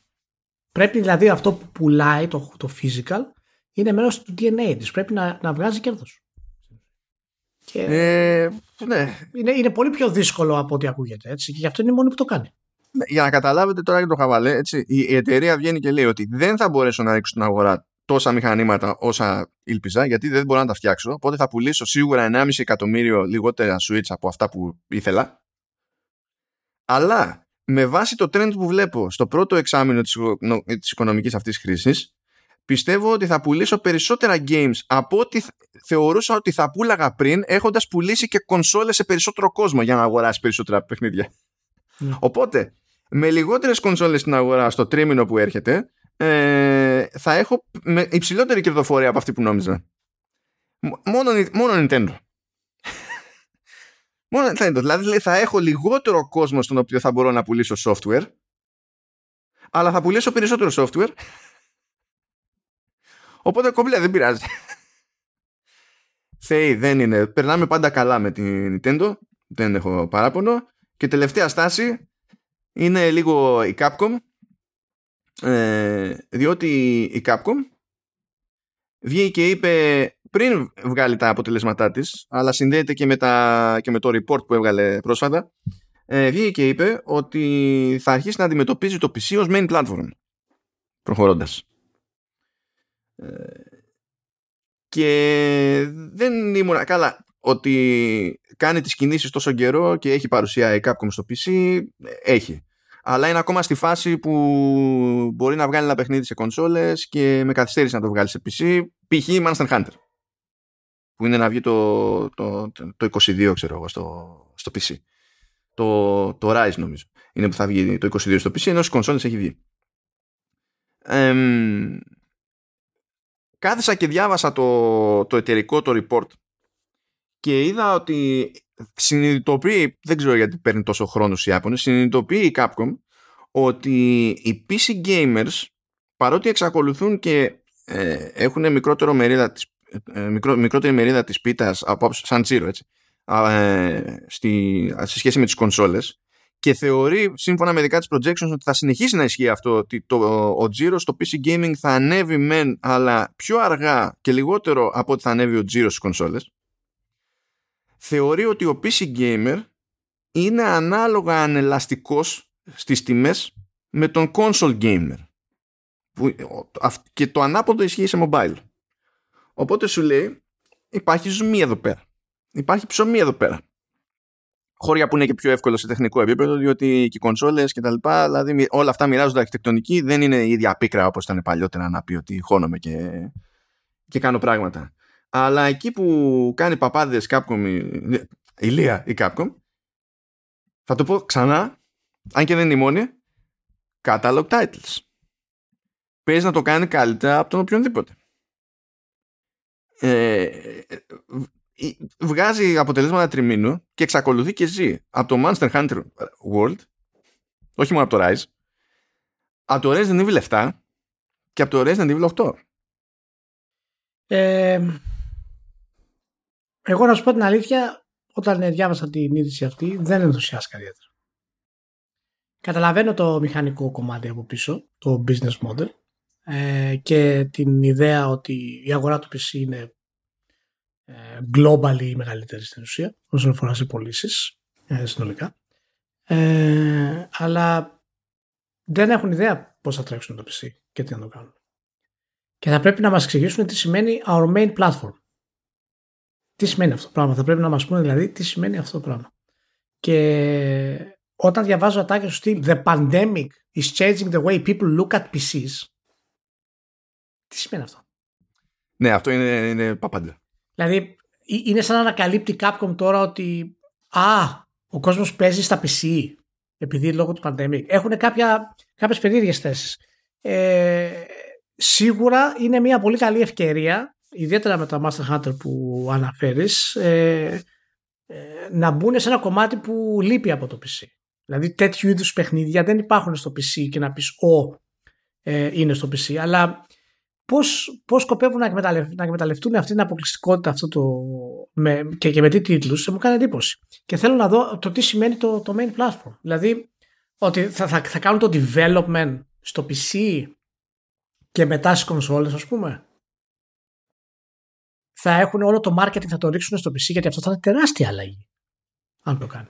Εγώ να σου πιστεύω ότι απλά θα το υπολογίζουν στα σοβαρά από την αρχή ε, και θα κάνουν ό,τι χρειάζεται να κάνουν για να είναι cool τεχνικά και σε PC και ξέρουν μετά ότι μπορούν να, κάνουν, να, να γυρίσουν διακόπτες και να κάνουν scale down αντί να κάνουν από την ανάποδη, να το βγάζουν σε κονσόλες και μετά προσπαθούν να κάνουν scale up που σε πρακτικό επίπεδο συμφέρει και περισσότερο το να ξεκινάς από πάνω και να κόβεις από το να ξεκινάς από κάτω και να χτίζεις ε, ίσως να το βλέπουν τόσο απλά και το όλο το υπόλοιπο να είναι φανφάρα ξέρεις, επικοινωνιακή ρε παιδί. Ναι, έχουν, ε, ε, έχουν μια αφέλεια ιαπωνική σαν τη Square Enix αυτό το πράγμα, έτσι όπως το, έτσι όπως το αναφέρουν. Ε, γιατί, ε, εντάξει προφανώς τώρα αφέλεια, οι άνθρωποι αυτοί είναι επαγγελματίες, ξέρουν τι συμβαίνει ας πούμε, αλλά έτσι όπως παρουσιάζεται αυτή η είδηση είναι σαν να ανακαλύψανε τη γη της επαγγελίας ξαφνικά στο PC. Και φαίνεται ότι δεν έχουν ιδέα τι ανταγωνισμός υπάρχει στο PC ότι το mid-level παιχνίδι στο PC ή το low-level παιχνίδι στο PC από θέμα δηλαδή ε, εμπορικότητας ή χρημάτων και resources που είχε στην ανάπτυξή του ε, είναι τρομερό. Ε, και του πώς θα πλησιάσουν δηλαδή το development και πόσα χρήματα θα ρίξουν για ένα development στο PC. Ξέρουμε όλοι ότι οι αποκλειστικές ε, κυκλοφορίες στο PC, δηλαδή να κάνεις επένδυση στο PC πλέον στο gaming δεν υπάρχει. Κανένας δεν το κάνει αυτό το πράγμα. Είναι πάντα το ξαδερφάκι. Δεν θα πει κάποιος, Α, θα κάνω επένδυση αποκλειστικότητα στο PC. Δεν το κάνει κανένας. Οπότε είναι πολύ ενδιαφέρον να γίνει αυτό και, και, και μακάρι να ξέρουν τι κάνουν. Ε, και θέλω να δω όντως αν, αν, αν, αυτό είναι ένα μονοπάτι το οποίο θα οδηγήσει την Capcom σε ένα επόμενο βήμα ε, στο να μεγαλώσει, δηλαδή να επιστρέψει σε έναν παλιότερο εαυτό ας πούμε ας, με γεια τις μεγαράτες και, και μπράβο. Είμαι, είμαι λίγο σκέπτισκ που λένε και οι Νορβηγοί για το, για το πώς θα το κάνουν αυτό το πράγμα και με ποιους τίτλους θα το κάνουν. Θέλω, θα έχει πολύ ενδιαφέρον αυτό πιστεύω. Να σου πω κάτι χαριτωμένα που πέτυχα στο report. Ναι. Λοιπόν, ο, ε, ο Head of Development λέει ότι η τακτική για το budgeting που παίζει είναι ότι το 80% του budget πηγαίνει σε established IP και το 20% μένει στην άκρη για νέο IP. Και ότι με αυτό το μοντέλο πάνω κάτω θα, θα προχωρήσουν. Επίσης έχουν βάλει ένα ψηλοσκεκριμένο στόχο για minimum πωλήσεις σε units κάθε χρόνο και κινούνται προς τα εκεί και η αλήθεια είναι τα τελευταία χρόνια κάθε χρόνο είναι και λίγο παραπάνω, λίγο παραπάνω δεν πάνε πολύ επιθετικά αλλά πάνε και το άλλο ψηλοχαριτωμένο που πέτυχα καλά εκτός το ότι λένε ότι πλέον στην ψηφιακή εποχή βγάζουμε τρία λεφτά από catalog ενώ στη, στο retail ήταν ό,τι βγάζαμε στην αρχή και μετά ήταν νέκρα ενώ τώρα είμαστε πολύ πιο safe αυτό είναι το, το κλασικό μιλάνε και αυτοί για θέματα monetization και πώς γίνεται να συνεχίζουμε να πουλάμε content στο εσωτερικό του παιχνιδιού κτλ. Αλλά τουλάχιστον έτσι όπως βγαίνει προς τα έξω, έτσι όπως το βλέπω γραμμένο δηλαδή, ε, φαίνεται να είναι πιο, πιο μαζεμένη. Γιατί σου λέει ότι επειδή υπάρχει κίνδυνος ε, να υπάρχουν αντιδράσεις σε κοινωνικό, πολιτικό επίπεδο κτλ ε, δεν μπορούμε να πηγαίνουμε να κάνουμε ό,τι να είναι και ε, επειδή αναρωτήθηκα κατά πόσο το πιστεύουν ή όχι προσπάθησα να σκεφτώ τι κάνουν συνήθως με DLC στα μεγάλα τους παιχνίδια και εξακολουθεί και είναι αρκετά παραδοσιακή δηλαδή θα βγάλουν το παιχνίδι και μετά θα βγάλουν ένα expansion ή δύο expansion ή δεν ξέρω και εγώ τι που στην τελική είναι ένα έξτρα πράγμα που κοστίζει τόσο και το παίρνεις και, και προχωράει. Και στην περίπτωση του Monster Hunter World, ας πούμε, είναι και, και καλό πράγμα. δηλαδή, ενώ του Resident Evil 7 δεν ήταν και πολύ σοή. Ε, ενώ το 8 ακόμη δεν έχει. Του, ενώ θα αποκτήσει τέλος πάντων. Ε, είναι αρκετά παραδοσιακή και μέχρι στιγμής τους, τους βγαίνει ώστε να αισθάνονται και αυτοί σχετικά safe. Κατά τα άλλα είμαστε καταδικασμένοι να βλέπουμε να δούμε, και να δούμε γενικά πράγματα σε Resident Evil ηλία διότι το Resident Evil είναι πλέον το πιο επιτυχημένο IP που έχει η Capcom στην ιστορία της απλά στο αναφέρω γιατί έχει πουλήσει 110 εκατομμύρια κομμάτια σε όσα χρόνια τρέχει και 30 ε, ε, τίτλοι Resident αυτό παιδιά να ξέρετε εννοεί και εκδόσεις τα, τα ports θα μετράξει χωριστά έτσι ε, 30 τίτλοι Resident έχουν πουλήσει πάνω από ένα εκατομμύριο wow. Ε, δηλαδή το δεύτερο πιο επιτυχημένο το οποίο είναι και νεότερο franchise η αλήθεια είναι ε, ξεκίνησε πιο αργά το δεύτερο πιο επιτυχημένο είναι προβλέψιμα το Monster Hunter που έχει πουλήσει 72 εκατομμύρια ε, αντίτυπα. Και μετά έχουμε Street Fighter με 46 και of all things Mega Man με 36. Μάλιστα. Το Beautiful Joe. Σας παρακαλώ. Ο, λοιπόν, λοιπόν κάπου, κάπου είδα που, που ήταν Αυτά τα έχουν, τα έχουν σε link μόνο στο, στο site, δεν τα αναφέρουν εδώ πέρα. Κάπου είδα συνολικές lifetime και καλά πωλήσεις του, του Okame. Ε, θα σε πιάσει η κατάθλιψη. Έχει βγάλει, ε, ε το, το, έχουν βγάλει 500 εκδόσεις, έτσι. Δεν θέλω να το ακούσω το νούμερο, αλλά πρέπει να το πούμε. Ναι. Ε, γιατί πρέπει να το πετύχω κιόλας. Είναι, αυτό Για πετύχε το. Γιατί είναι, το, το report είναι, το PDF είναι 80 τόσε σελίδες και έχουν βάλει και το management να ποζάρει με κοστούμια και να φαίνεται cool. Ενώ δεν είναι. Δηλαδή, δεν είναι. Ένα search, έκανε ένα search ο Κάμι. Σωστό γι' αυτό. Για να, για να δούμε, Χριστολίνο μου. Page 51, όχι. Λοιπόν, ωραία. Λοιπόν, έχουν βγει 11 εκδόσεις του Okami τόσα χρόνια. 11 εκδόσεις και η το σύνολο των πωλήσεων είναι 3,4 εκατομμύρια αντίτυπα. Ε, για να καταλάβετε πόσο, πόσο τραγικό είναι αυτό, το Final Fight που είναι νεκρό εδώ και δεκαετίες ως franchise, δεν κάνει τίποτα με αυτό, έχει πουλήσει 3,2 στις εποχές του. Oh. Και τον Breath of Fire. 3,4 με 11 εκδόσεις το έκαμε. Δεν θέλω, εντάξει, δηλαδή στόχος μου δεν είναι να σας κράζω, φίλες και φίλοι, τα Κροάτες, αλλά είστε τραγικοί. Είστε τραγικοί. Έχεις απορία για άλλο τέτοιο; Devil May Cry 23 μοίρια. Το Νιμούσα έχει πουλήσει 8,4 που και αυτό είναι νεκρό εδώ και αιώνες.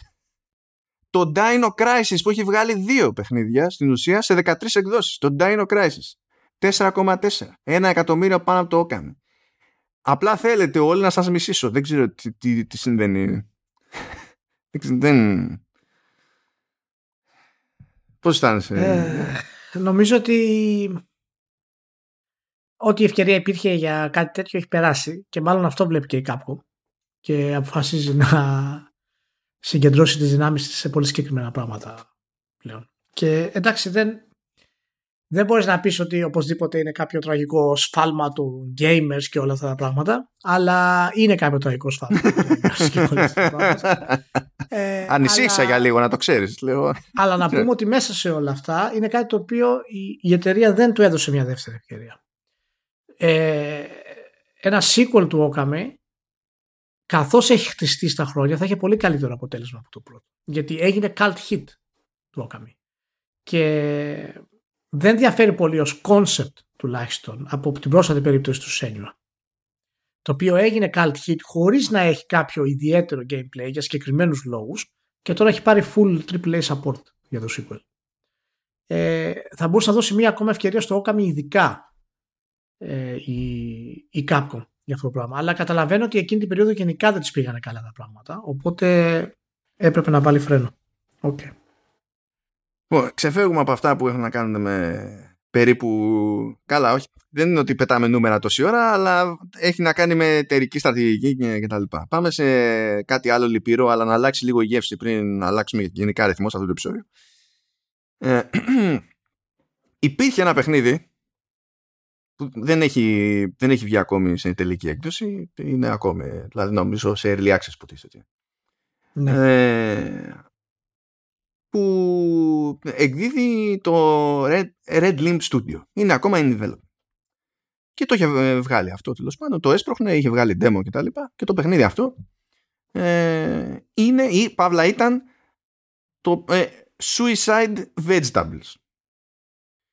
Και τέλος πάντων, όπως συμβαίνει σε διάφορες τέτοιες περιπτώσεις, οι developers προφανώς και εύχονται να ασχοληθεί κάποιος με το παιχνίδι τους, να βγει κάποιος YouTuber και να κάνει κάποιο βίντεο κτλ. Και, και όντως έγινε αυτό σε κάποιες περιπτώσεις και προέκυψε ότι κάποιοι YouTubers ε, είχαν πρόβλημα. Και όχι, δεν είχαν πρόβλημα με το παιχνίδι, είχαν πρόβλημα με το ότι ο αλγόριθμος του YouTube αποφάσισε ότι εφόσον ε, παίζει η λέξη suicide στον τίτλο, ε, αλλά ενδεχομένως και στο περιεχόμενο του βίντεο γιατί το, ε, στην ουσία το σύστημα τσεκάρει αυτόματα και το transcript τουλάχιστον αν μιλάμε για γλώσσες όπως είναι τα αγγλικά πούμε, που γίνεται όλο αυτό στον αυτόματο και θεωρεί ότι δεν είναι ε, ωραίες έννοιες αυτές και ότι δεν μπορείς να, να έχεις monetized ένα τέτοιο βίντεο.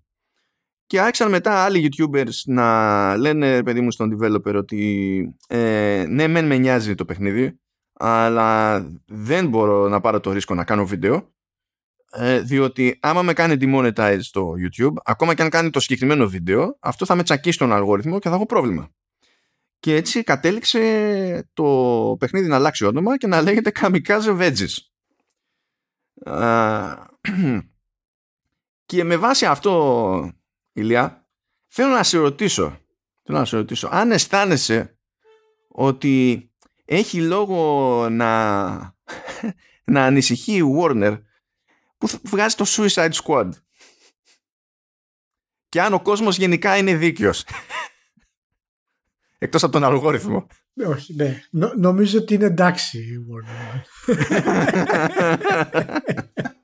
Νομίζω εντάξει. Θα το εξετάσουν το θέμα. Οπωσδήποτε θα το εξετάσουν. Μπορεί να το αλλάξουν. Μπορεί να αλλάξουν ένα γράμμα. Μπορεί να αλλάξουν ένα γιώτα να το κάνουν, να το κάνουν με, με στυλ, στυλάκι. Δεν ξέρω αν θυμάσαι, αλλά στο καινούριο παιχνίδι του Suicide Squad ο, ο υπότιτλος είναι Kill the Justice League. Δηλαδή Kill δεν, the είναι, Justice League. δεν πάμε έτσι για στο χαλαρό, έτσι, με ευγένεια. Παναγία μου. ναι. Ωχ, Παναγία μου. Με γεια. Με γεια. ναι, ζούμε αυτά τα λυπηρά που για κάποιο λόγο περνάνε και, πείτε, και εννοείται έτσι ότι η κατάληξη είναι αυτή. Το, όνομα, το παιχνίδι θα αλλάξει όνομα ε, και ο, και ο ΑΒΓ YouTuber θα φοβηθεί να κάνει βίντεο για αυτό γιατί ξέρουν όλοι μαζί ότι δεν πρόκειται να συνεννοηθούν με την, με, με την YouTube την εταιρεία με, σε όλη αυτή την ιδέα ξέρουν ότι απλά θα τον φάνε Ναι. σε αυτή την κατάσταση είμαστε με τέτοιου είδους πλατφόρμες περαστικά μας διότι φέρανε όλα τα καλά που φέρανε αλλά ως συνήθως όπως και Ε, οτιδήποτε εντάξει. άλλο Ε, ναι. Έχουν και αυτά Ε, ναι. και τώρα τώρα παιδιά ξέρω ότι δεν θα το πιστέψει κανένας αλλά το μενού έχει εξωτερική κάρτα ήχου Μάνο. ελπίζω, ελπίζω να έχεις timer. Μόνο αυτό σου λέω. Λοιπόν, προέκυψε μια εξωτερική κάρτα ήχου, η Sound Blaster GC7 από τη, σουρα- τη σειρά Super X5 της, της Creative. Κοίταξε να δεις πώς θα το κάνω αυτό worthwhile για, το, για την πάρτι σου, Ηλία. Γενικά όταν ενεργοποιείς το Super X5 της Creative, σκάει μια φωνούλα, ρε παιδί μου, στα ακουστικά σου για να σου πει ξέρω ότι είναι on. Ξέρεις, είναι off. Και δεν ξέρω ποιον βάλανε εκεί πέρα στη, στην Taiwan να το, να το πει εκεί στα αγγλικά. και- Δηλαδή η κοπέλα που έχουν και αυτά. Αλλά Okay. ακούγεται πιο πολύ σαν super sex fi.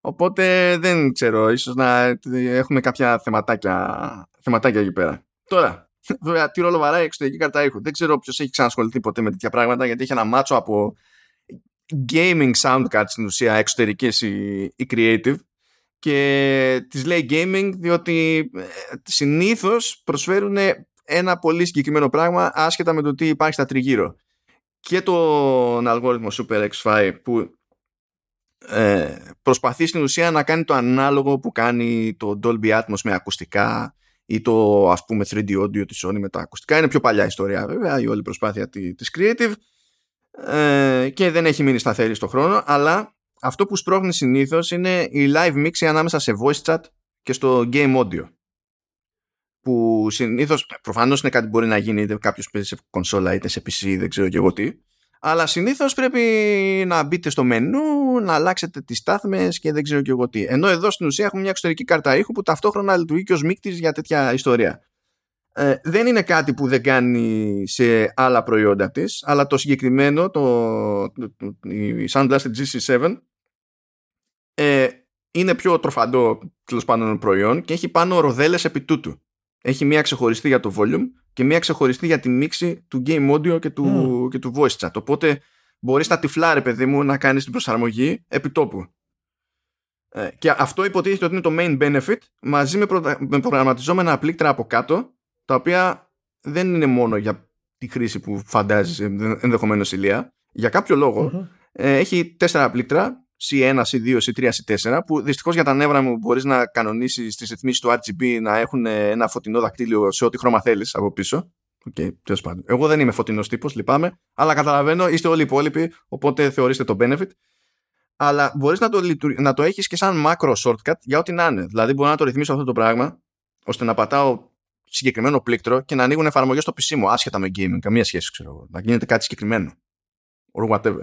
Αλλά φυσικά μπορώ να το ρυθμίσω ώστε να αλλάζουν και settings, δηλαδή να έχω διαφορετικά equalizer settings και τα συναφή, ανάλογα με το τι γουστάρω, τι παίζω εκείνη την ώρα και, και τα λοιπά. Οπότε το concept εδώ είναι onboard controls. Έχει και έξτρα πληκτράκια για να μπορώ χωρίς να μπλέκω με software ή ό,τι να είναι να παίζω με στάθμες στο, στο μικρόφωνο, με, το, με τα modes στο Super X5, με μπάσα, ε, πρίμα και surround και τα λοιπά. Όλα αυτά είναι, προ- είναι πράγματα που υπάρχουν και σε άλλα προϊόντα της σειράς, αλλά συνήθως θέλουν βουτιά στην εφαρμογή, που και εδώ γίνεται με βουτιά στην εφαρμογή, υπάρχει για PC, υπάρχει για mobile, ε, μπορεί η εφαρμογή του mobile να κάνει τα πάντα όλα, δεν υπάρχει πρόβλημα. Στην ουσία επικοινωνεί το τηλέφωνο με τη, ε, με τη Sound Blaster με Bluetooth, που και αυτό δεν το κάνει πρώτη φορά, η αλήθεια είναι, η, η Creative. Και ευτυχώς έχει αλλάξει τη βασική εφαρμογή για τις ρυθμίσεις. η προηγούμενη ήταν ε, άθλια και αυτή μπαγκάρει τώρα αλλά τουλάχιστον είναι πολύ πιο ok στο, στο design οπότε δεν είναι φρίκι να συνεννοηθούμε στα βασικά και να φτιάξει ο καθένας ό,τι, ό,τι θέλει ε, έχει ένα μάτσα από presets στο audio για συγκεκριμένα παιχνίδια και όπως φαντάζεστε είναι παιχνίδια που έχουν και παρουσία στα e-sports και τα λοιπά okay. αλλά ο καθένας μπορεί να φτιάξει ό,τι του γουστάρει και το, όπως του, του γουστάρει στη τελική. Και επειδή μιλάμε για μίξη μέσα σε όλα έχει ένα μάτσο input-outputs που εδώ έχω τέλος πάντων ε, ας, ας πούμε ότι έχω κάποια ερωτηματικά. Διότι έχει input-output για, ε, για, σε jack έτσι, για ακουστικά και μικρόφωνο. Λες εντάξει το καταλαβαίνω για ακουστικά εντωμεταξύ είναι και τε, είναι τετράπολο και πιάνει headsets και τα λοιπά όλα κομπλέ. No worries. Έχει από εκεί και πέρα ε, line out για να πει κάποιος ότι τα, τα συνδέω ξέρω εγώ με, το, το, με δικά μου PC speakers. Αλλά PC speakers δεν είναι RCA για να πάνε κάπου αλλού ή δεν ξέρω και εγώ τι. Ε, έχει mobile in που είναι για mobile αλλά ο ποιητής εννοεί ότι είναι και για switch το φαντάζεσαι Ηλία Αυτό, αυτή η εξωτερική κάρτα είναι σχεδόν σε μέγεθος όσο είναι και το switch ε, ναι. Τι, θα, την βάλει, θα την βάλει από κάτω. συνδέσει το switch για να υπάρχει ελπίδα, ξέρω εγώ, με τη, με τη φάση. Αλλά, OK, okay, έχει optical in και optical out. Αυτό, αν καταφέρει να μου το εξηγήσει κάποιος τη σήμερα ημέρα, θα του πω μπράβο. Διότι το optical in και το optical out είναι και ο μόνος τρόπος που μπορεί να χρησιμοποιήσει κάποιος με αυτή τη Sound Dolby Digital, αλλά ποιος θέλει να χρησιμοποιήσει με αυτή τη Sound Dolby Digital, μπορεί να μου πει. Το PS5 δεν έχει optical out το, τα Xbox Series δεν έχουν optical out. Το PS4 Pro δεν θυμάμαι αν έχει ή αν δεν έχει και το, και το, και το One X. Σε κάποια φάση κάπου το κόψαν έχω στο ενδιάμεσο. Είχαν ξεκινήσει τέλος πάντων να έχουν optical input και output. Δεν έχει κάποιο συγκλονιστικό bandwidth. 1,5 Mbit είναι, απλά θα δώσει καλό στέρεο και στην τελική και αυτή η κάρτα ήχου στέρεο είναι. Από εκεί και πέρα θα γίνει ό,τι επεξεργασία είναι να γίνει με Super X5 ή όχι, ανάλογα με το τι προτιμά ο καθένας ελπίζω να μην προτιμά το λεγόμενο acoustic engine, το οποίο είναι συνήθως χειρότερο από Super X5 και ok. Αλλά anyway. Και γιατί απορώ με αυτό το πράγμα; Το προϊόν, και αυτό είναι θέμα positioning, ε, ενώ από άποψη ήχου δεν μπορώ να πω ότι έχω κάποιο, κάποιο παράπονο και κάποιες βελτιώσεις που έχουν γίνει στο Super X5 ε, σε κάποια είδη παιχνιδιών όπως shooters και τα λοιπά θα πω ότι βοηθούν γιατί παλιότερα είχαν ένα άλλο mode που κάθε μακρινό ήχο ρε παιδί μου στον έφερνε σαν να γίνεται δίπλα σου και ναι μεν έπαιρνες χαμπάρι ότι κάτι γίνεται κάπου και ετοιμαζόσουν αλλά ταυτόχρονα κα... δεν μπορούσες να υπολογίσεις αποστάσεις και κατέληγε και ψυχάκι. Ήσουν μονίμως στην τζίτα, μονίμως στο άγχος ότι κάτι γίνεται κάπου. Ε, ενώ τώρα ε, έχει ένα καλύτερο mode στο Super X5 και νομίζω ότι λειτουργεί πιο εντάξει. OK, okay, ξέρω. Έχω κάτι διαφωνίες στο τι κάνει με τα μικρόφωνα. Έχει κάποιες βελτιώσεις και καλά για να κόβει θόρυβο και τέτοια. Γενικά δεν ήταν πολύ cool. Ή για να κρατάει τη στάθμη του μικροφόνου σταθερή για αυτόν που, που ακούει και τέτοια. Από την άλλη μεριά δεν ήταν πολύ cool. Καταλήγει σε παραμορφώσεις. Δεν... Okay. Αλλά αυτό το προϊόν λοιπόν το, δεν σου λέει είναι gaming κάρτα ήχου εξωτερική για PC. Που είναι για PC. Θέλει να τη συνδέσει έτσι κι αλλιώς με τη μία USB-C που έχει πάνω για ρεύμα, άσχετα με το πώς θα τη χρησιμοποιήσει. Από εκεί θα τραβήξει ρεύμα, οπότε deal with it. Σου λέει ότι κάνει και για όλες τις κονσόλες. Και έχει μέσα έναν οδηγό που σου λέει πώς να τη συνδέσεις με τις διάφορες κονσόλες. Θέλω να σου πω λοιπόν, Ηλία, ότι για, ε, για να τη συνδέσω να λειτουργήσει legit με Xbox και PlayStation 5, από τη στιγμή που δεν υπάρχουν optical output σε αυτά τα μηχανήματα, απαιτεί να αγοράσω μετατροπέα ε, που να μου βγάζει από HDMI optical. Και αυτό απαιτείται αφού έχω δεχτεί ότι θα δώσω 150 ευρώ για την GC7.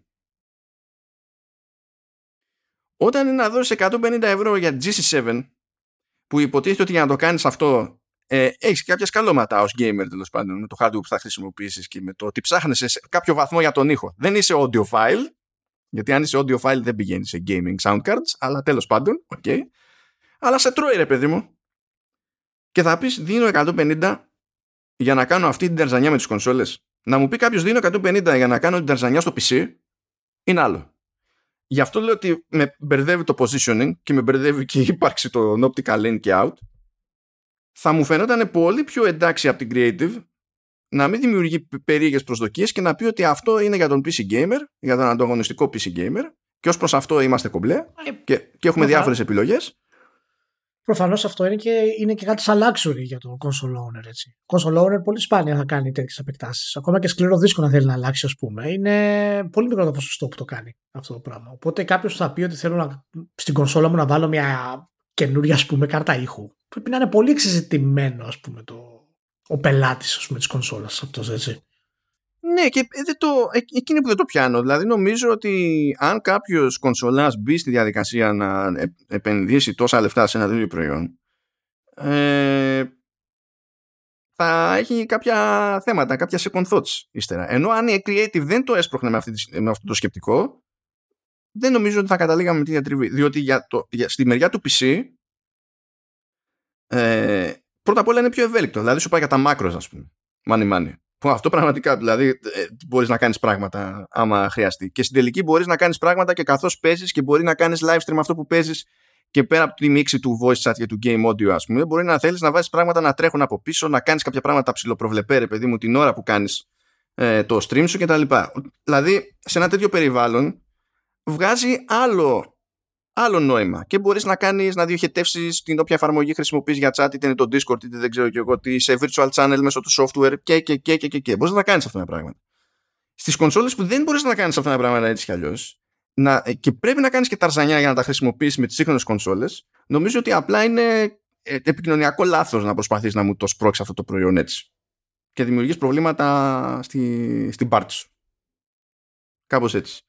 Αν λοιπόν αφήσουμε αυτό στην άκρη, το βάλουμε στην πάντα και ε, το, το σκεφτούμε το προϊόν ότι είναι για PC gamers καθαρά, τότε είναι πιο εύκολο να βγούμε με μια θετική προδιάθεση για τη GC7.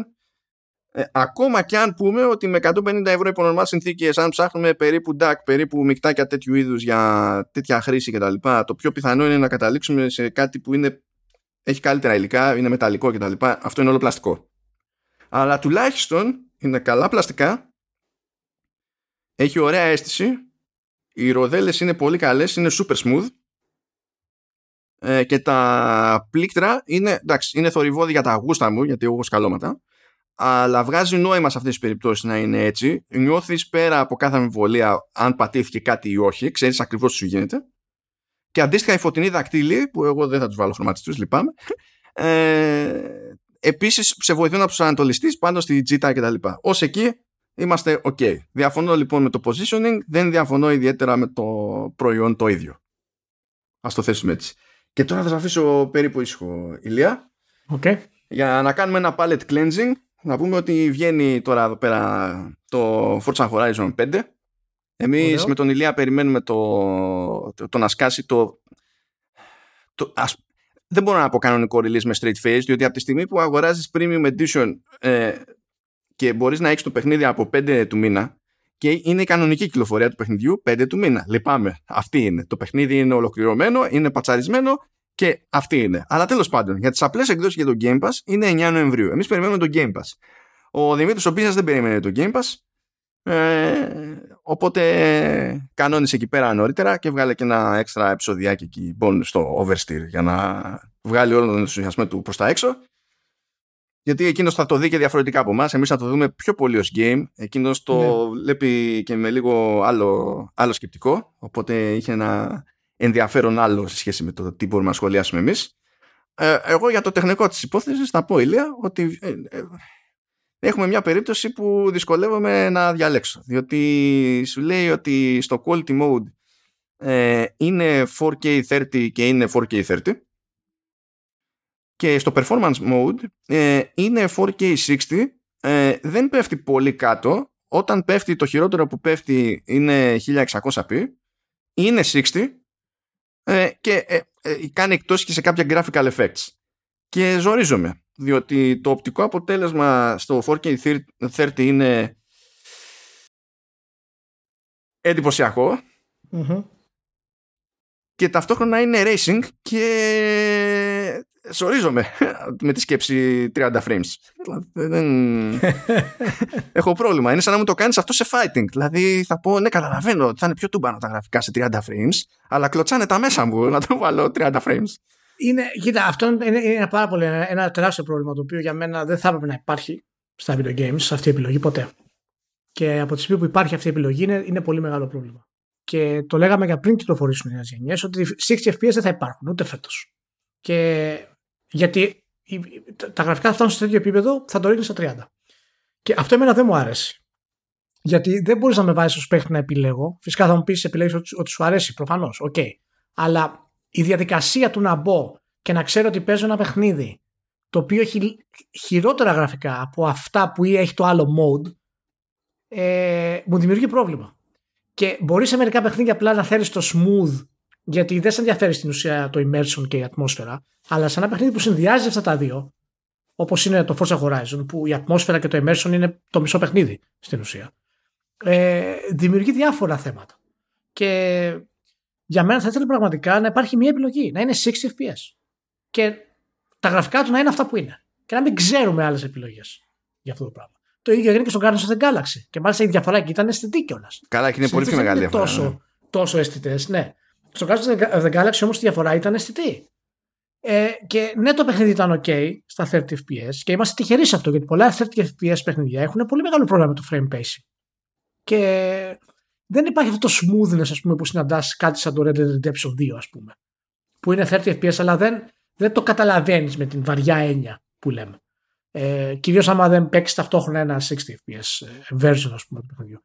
Ε, οπότε, anyway, α, α, α, αυτό που θέλω να αναθίξω εγώ λίγο στο, στο Forza Horizon, παρά το ότι είναι αυτό που είναι, ας πούμε, είναι το μεγάλο πρόβλημα που έχει να κάνει και με τα αθλητικά παιχνίδια. Ότι έχει φτάσει σε ένα όριο.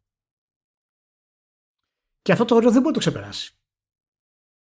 Και για να το ξεπεράσει, πρέπει να δημιουργήσει AI.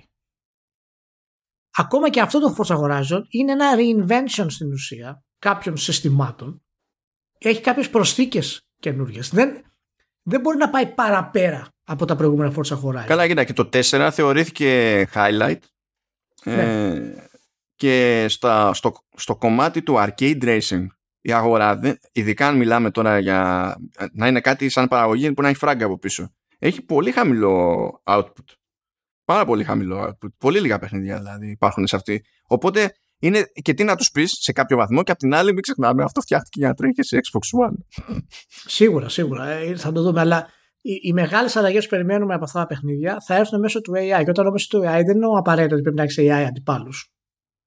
Έτσι, είναι, είναι AI το, το οποίο θα έχει να κάνει και με πάρα πολλά random events, με τη δυνατότητα να υπάρχουν διάφορες επιλογές την ώρα που παίζεις, ε, οι οποίες μπορεί να κάνουν, ας πούμε, είτε με τη μηχανή, ε, να, να υπάρχουν διάφορα sandbox elements, τα οποία μπορεί να εμφανίζονται και να πρέπει να. Δηλαδή, να αλλάξει, να βοηθήσει το αυτοκίνητο. Πρέπει να, να υπάρχουν κάποιες βασικές αλλαγές για να πάμε στο νέο επίπεδο του Forza Horizon. Εάν θέλει να μείνει ως arcade racer, που είναι το καλύτερο που υπάρχει στον κόσμο, ας πούμε, εδώ και 7-8 χρόνια, παραδείγματος χάρη, OK, okay, μπορεί να είναι. Ε, αλλά εγώ να σου πω κάτι, θα σου το πω τώρα τελείως χαζά και ξέρω ότι δεν πρόκειται να γίνει, αλλά το είχε δοκιμάσει το Test Drive Unlimited σε κάποιο βαθμό. Το Test Drive Unlimited σου έδινε την, την αίσθηση ότι είσαι σε ένα νησί πραγματικά και ότι τρέχεις σε μια ρεαλιστική τοποθεσία. Αυτό το καταφέρνει το Forza Horizon, αλλά αυτή η διαφορά από τότε μέχρι σήμερα θα ήθελα να μπορώ να σταματήσω, να ανοίξω την πόρτα και να βγω έξω. Θα ήθελα σε αυτή τη μικρή πόλη στο Μεξικό, η οποία παραμένει εκεί. Θα ήθελα να μπορώ να βγω, δηλαδή να είναι κάτι σαν να μεταμορφωθεί κάτι σαν flight simulator.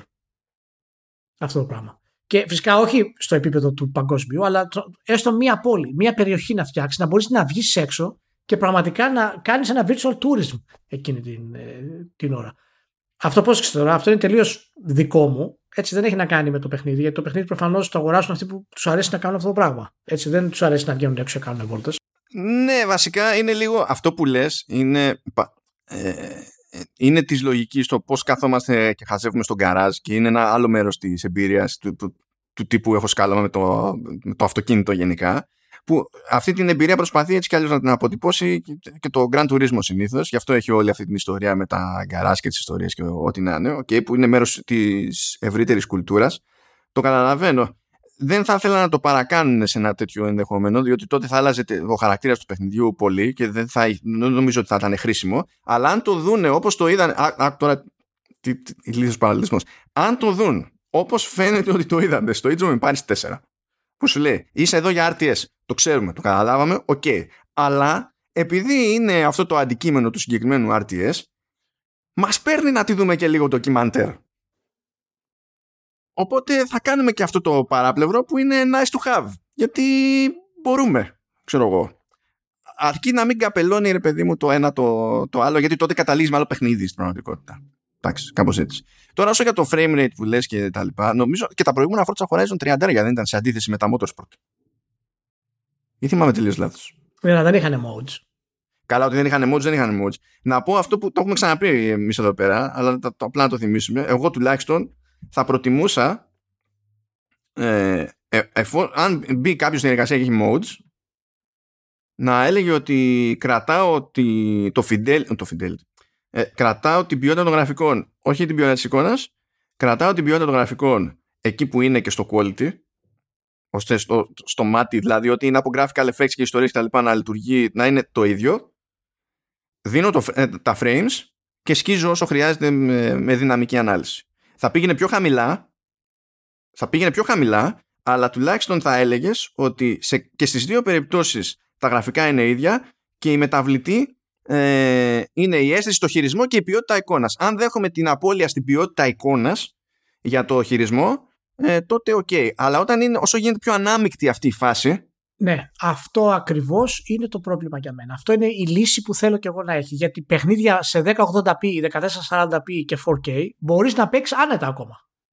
Ο περισσότερος κόσμος δεν έχει 4K. Μπορείς να παίξεις άνετα ακόμα 1080p και 1440p.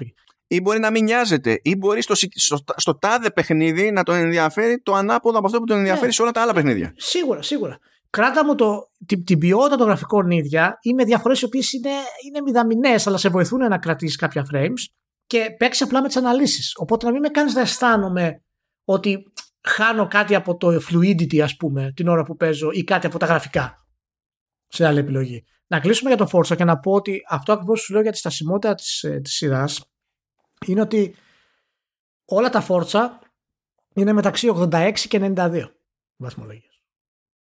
Δεν έχουν αλλάξει. Εκεί μέσα παίζουν όλα. Δεν το λες και για ξενερωτικό τώρα αυτό. Εντάξει. Και αυτό, όχι, όχι. Αυτό δείχνει ότι η σειρά είναι πολύ δυνατή, αλλά δείχνει και ότι η σειρά είναι στάσιμη. Δεν, δεν έχει το κάτι παραπάνω. Τόσο καιρό. Το μόνο που έχει το κάτι παραπάνω, εντάξει, πέρα φυσικά από τα γραφικά ας πούμε, και τις τοποθεσίες κτλ. Ε, είναι, ξέρεις, η εφαρμογή του online περισσότερο, όλα αυτά τα συστήματα τα οποία είναι φοβερά κτλ. Και, και αυτό είναι το επόμενο στάδιο το οποίο το ολοκληρώνει με το, με το Forza Horizon 5 τέλεια το επόμενο στάδιο ποιο θα είναι; Τώρα δεν έχουμε τέτοια προβλήματα στο online. Φτάσαμε στο επίπεδο που δεν υπάρχει κανένα απολύτως πρόβλημα στο να παίξεις online, να συνδεθείς από παντού, από το PC, από το κινητό σου, να παίξεις με φίλους σου, να μπαίνουν την ώρα που παίζεις. Είναι όλο το πακέτο. Από εδώ και πέρα θέλω να δω τι θα κάνει. θέλω να δω πόσο θα περπατήσει η φάση με τον editor, που στην ουσία είναι σαν να φτιάχνεις και game mode κατά μία έννοια. Αυτό θέλω να δω πώς θα, γιατί αυτό όλο εξαρτάται από την κοινότητα. Δηλαδή τα εργαλεία είναι εκεί, ξέρω εγώ. Αλλά μπορεί η κοινότητα να βγάλει μερικά πολύ ενδιαφέροντα πράγματα, οπότε να δίνει όθηση στο σύνολο, ή μπορεί να μην βγάζει πολύ ενδιαφέροντα πράγματα και θα δούμε, ξέρω εγώ, εκεί πέρα. Okay. Λοιπόν, πάμε τελευταίο θέμα.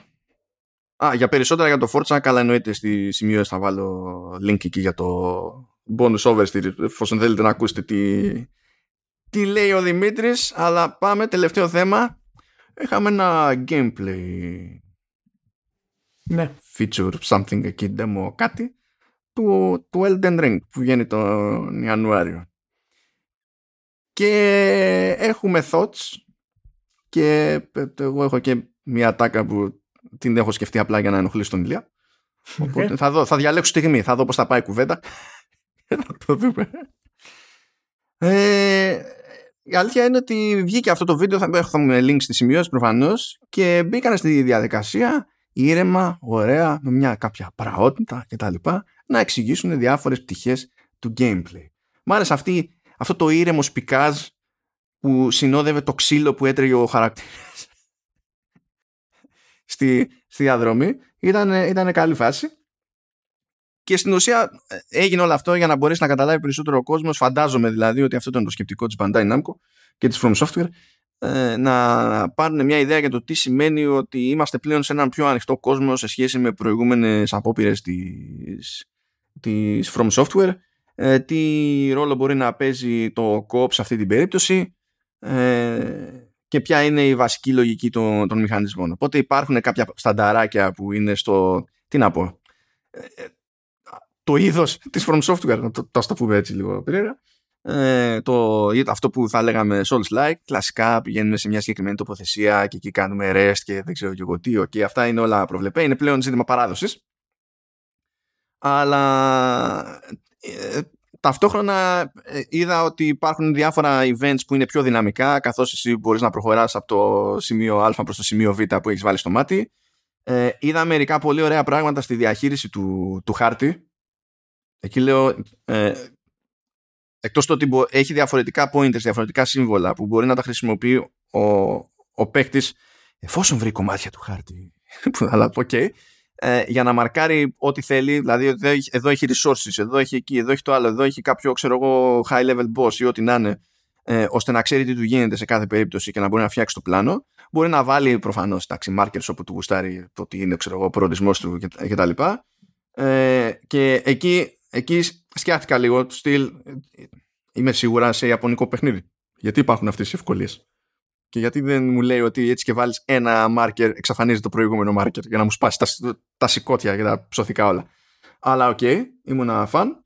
Ε, και είχε και ένα. Καλά, εκτός από. Είχε post fight, είχε ένα, μια μάχη εκεί πέρα με έναν demigod, έτσι όπως το έλεγε. Και μου αρέσει που ακόμη και στο βίντεο η κατάληξη είναι ότι τρώει ξύλο, δεν προσπαθούν να το παίξουν τόσο cool αλλά έχει ένα κομμάτι εκεί με την προσέγγιση ενός κάστρου που σου δίνει ο NPC μια επιλογή και καλά σου λέει μπορείς να πας, να, μπορείς να πας εκεί από την κεντρική είσοδο για να δοκιμάσεις την τύχη σου, μπορείς όμως να κινηθείς παράπλευρα ε, μόνος σου ή πάλι και με κόψ αυτή τη, την περίπτωση. Και είναι up to you. Είχε μερικές έτσι τσάτσικες στιγμές του στυλ. Η ορατότητα είναι περίεργη, πάμε να πάρουμε μια στροφή, δεν έχουμε προλάβει να γυρίσουμε την κάμερα, έχουμε προλάβει να πάρουμε τη στροφή και πριν καταλάβουμε κάποιος μας τρώει πισόπλατα. Ωραίες στιγμές, αυτά που περιμένει κανένας από From Software. Και θα το αφήσω εκεί για να μου πει ο Ηλίας Staff και να δω πότε θα αγορέσω τη βλακία μου. Ε, λοιπόν, να πούμε καταρχάς ότι το παιχνίδι φαίνεται ότι επιστρέφει στις ρίζες του Dark Souls. Ε, του πρώτου Dark Souls με αίσθηση από Sekiro φυσικά και Bloodborne. Φαίνονται μηχανισμοί ακόμα και το η αίσθηση του impact ε, του πώς κάνουν connect τα, τα όπλα και πώς αντιδρούν οι εχθροί ότι έχει εκμεταλλευτεί τα μαθήματα που έχει πάρει από τους ε, τελευταίους τίτλους ιδιαίτερα από το, από το Sekiro. Ε, δεν είδα κάτι το οποίο με εξέπληξε ας πούμε ε, σε μεγάλο βαθμό ε, δεν φαίνεται να υπάρχει κάποια, κάποια ιδιαίτερη ας πούμε ε, νέα προσέγγιση στο σχεδιασμό. Υπάρχει κάτι που σίγουρα είναι, θα είναι πιο πολύπλοκο και μεγαλύτερο. Ε, να πω ότι η επιλογή να έχουν τα ξέρω εγώ τα κάστρα ή διάφορα dungeons στο overworld από πάνω είναι πάρα πολύ καλή γιατί σου, σου, αφήνει, σου, σου δημιουργεί την αίσθηση του, του ανοιχτού κόσμου ότι κάτι συμμετέχει. Δεν είναι όλα συνδεδεμένα απλά για το gameplay. Ε, μπορείς να περνάς και να βλέπεις ένα κάστρο ας πούμε. Αυτό έχει, είναι, είναι, είναι αρκετά μεγάλο ως ε, όπλο στην εξέλιξη του σχεδιασμού ε, για το open world. Ε, από την άλλη, ε, open world φαίνεται σχετικά, ας πούμε, τουλάχιστον από το βίντεο φαίνεται και σχετικά άδειος, δεν έχει κάτι ιδιαίτερο. Ε, τα γραφικά είναι κάκιστα. Γιατί, επειδή πετούσε το ρόπαλο πίσω από την πέρτα, έκανε κλιπ και ήταν... Είναι κάκιστα, κάκιστα. τα, τα δέντρα που είχε ήταν σαν τα δέντρα του Oblivion. Δηλαδή είναι, είναι πραγματικά απαράδεκτο. Τα, τα, κρα, κρατήστε το νόημα, αλλά δεν είναι σαν τα δέντρα του Oblivion. Ε. Σίγουρα δεν είναι. Αν μην το πάρετε ως κυριολεξία, σαν τα κρατήστε το sentiment. Άντε να σου πω του Skyrim. ε, το art direction είναι καταπληκτικό. Δεν το συζητάμε αυτό το πράγμα. Και η μουσική ήταν καλή, τουλάχιστον με αυτό το δείγμα που Καλή, πέτυχα, ναι. Ο τρόπος που θα γίνονται τα quest και τα λοιπά φαίνεται ότι δεν έχει αλλάξει ιδιαίτερα. Δηλαδή οι NPCs πάντα σε καθοδηγούν κάπου, ας πούμε, είναι λίγο περίεργοι. Δηλαδή συναντάς έναν NPC στο κάστρο και από τη μία σου λέει ότι μην πας από εδώ γιατί σε πρέπει να σε σκοτώσουν. Ε, θα σου δώσω ένα άλλο τρόπο να μπεις, ας πούμε, στο κάστρο. Αλλά του λες, Όχι, εγώ θέλω να περάσω από την κεντρική πόρτα και σου λέει εντάξει, θα σου ανοίξω γιατί τους ξέρω. Οπότε, δηλαδή έχει, έχει αυτό το, το δίπολο ας πούμε στους, ε, ε, στους χαρακτήρες από ό,τι φαίνεται ε, που μας έχει συνηθίσει δηλαδή το μυστήριο ε, της From Software ε, το, υπήρχε ένα μεγάλο boss με ένα δράκο το οποίο είναι τα world bosses τα οποία είναι optional ε, και φυσικά αν θέλεις θα τα πολεμάς ε, δεν, σίγουρα να, να δω, θέλω να δω πώς θα παίξουν οι μάχες μεταξύ όταν, ε, έφυπου και περπατούντας ας πούμε. Ναι, είχε ένα τέτοιο δείγμα το οποίο, ε, το οποίο σε πρώτη φάση ε, δεν ήταν άσχημο. Όχι, δεν ήταν άσχημο. Δεν κατάλαβα ιδιαίτερα κατά πόσο το AI θα προσαρμόζεται, ε, σε τι επίπεδο θα, θα προσαρμόζεται η κινήση του πάνω σε αυτό το πράγμα και αν όντως θα έχει κάποιο ιδιαίτερο ρόλο, αν είσαι πάνω στο άλογο ή όχι. Αυτό πρέπει να το δούμε δηλαδή στην εξέλιξη του gameplay. Ε, εντάξει, προφανώς υπάρχει πάρα πολύ hype ε, για το παιχνίδι. Ε, εγώ δεν είμαι ο παδός της φιλοσοφίας του Μιγιαζάκη, αν και το αναγνωρίζω σαν τους μεγαλύτερους δημιουργούς που έχουμε. Ε, και θεωρώ το Dark Souls το πρώτο μέσα στα 10 καλύτερα παιχνίδια όλων των εποχών 100% πλέον. Κυρίως για το πώς άλλαξε τα action games και το, το σχεδιασμό των επιπέδων. Και θα ήθελα πραγματικά να δω εάν όντως το concept του open world θα, θα δώσει και δυνατότητα σε παίχτες οι οποίοι δεν, είναι, δεν έχουν αιμονή σε αυτό το πράγμα, ε, να αφοσιώσουν δηλαδή 150 ώρες για έναν εχθρό, αν θα έχουν περισσότερες επιλογές για να προχωρήσουν. Αν το κάνει αυτό το πράγμα, ε, θα είναι πραγματικά μια εξαιρετική σχεδιαστική απόφαση.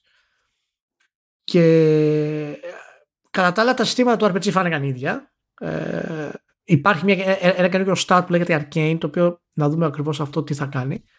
Ε, και το concept με τις, τα, τα, τα φαντάσματα, ας πούμε, τα spirits που καλείς για βοήθεια είναι πάλι εξαιρετικό. Ε, αναφέρθηκε ότι θα υπάρχει και co-op.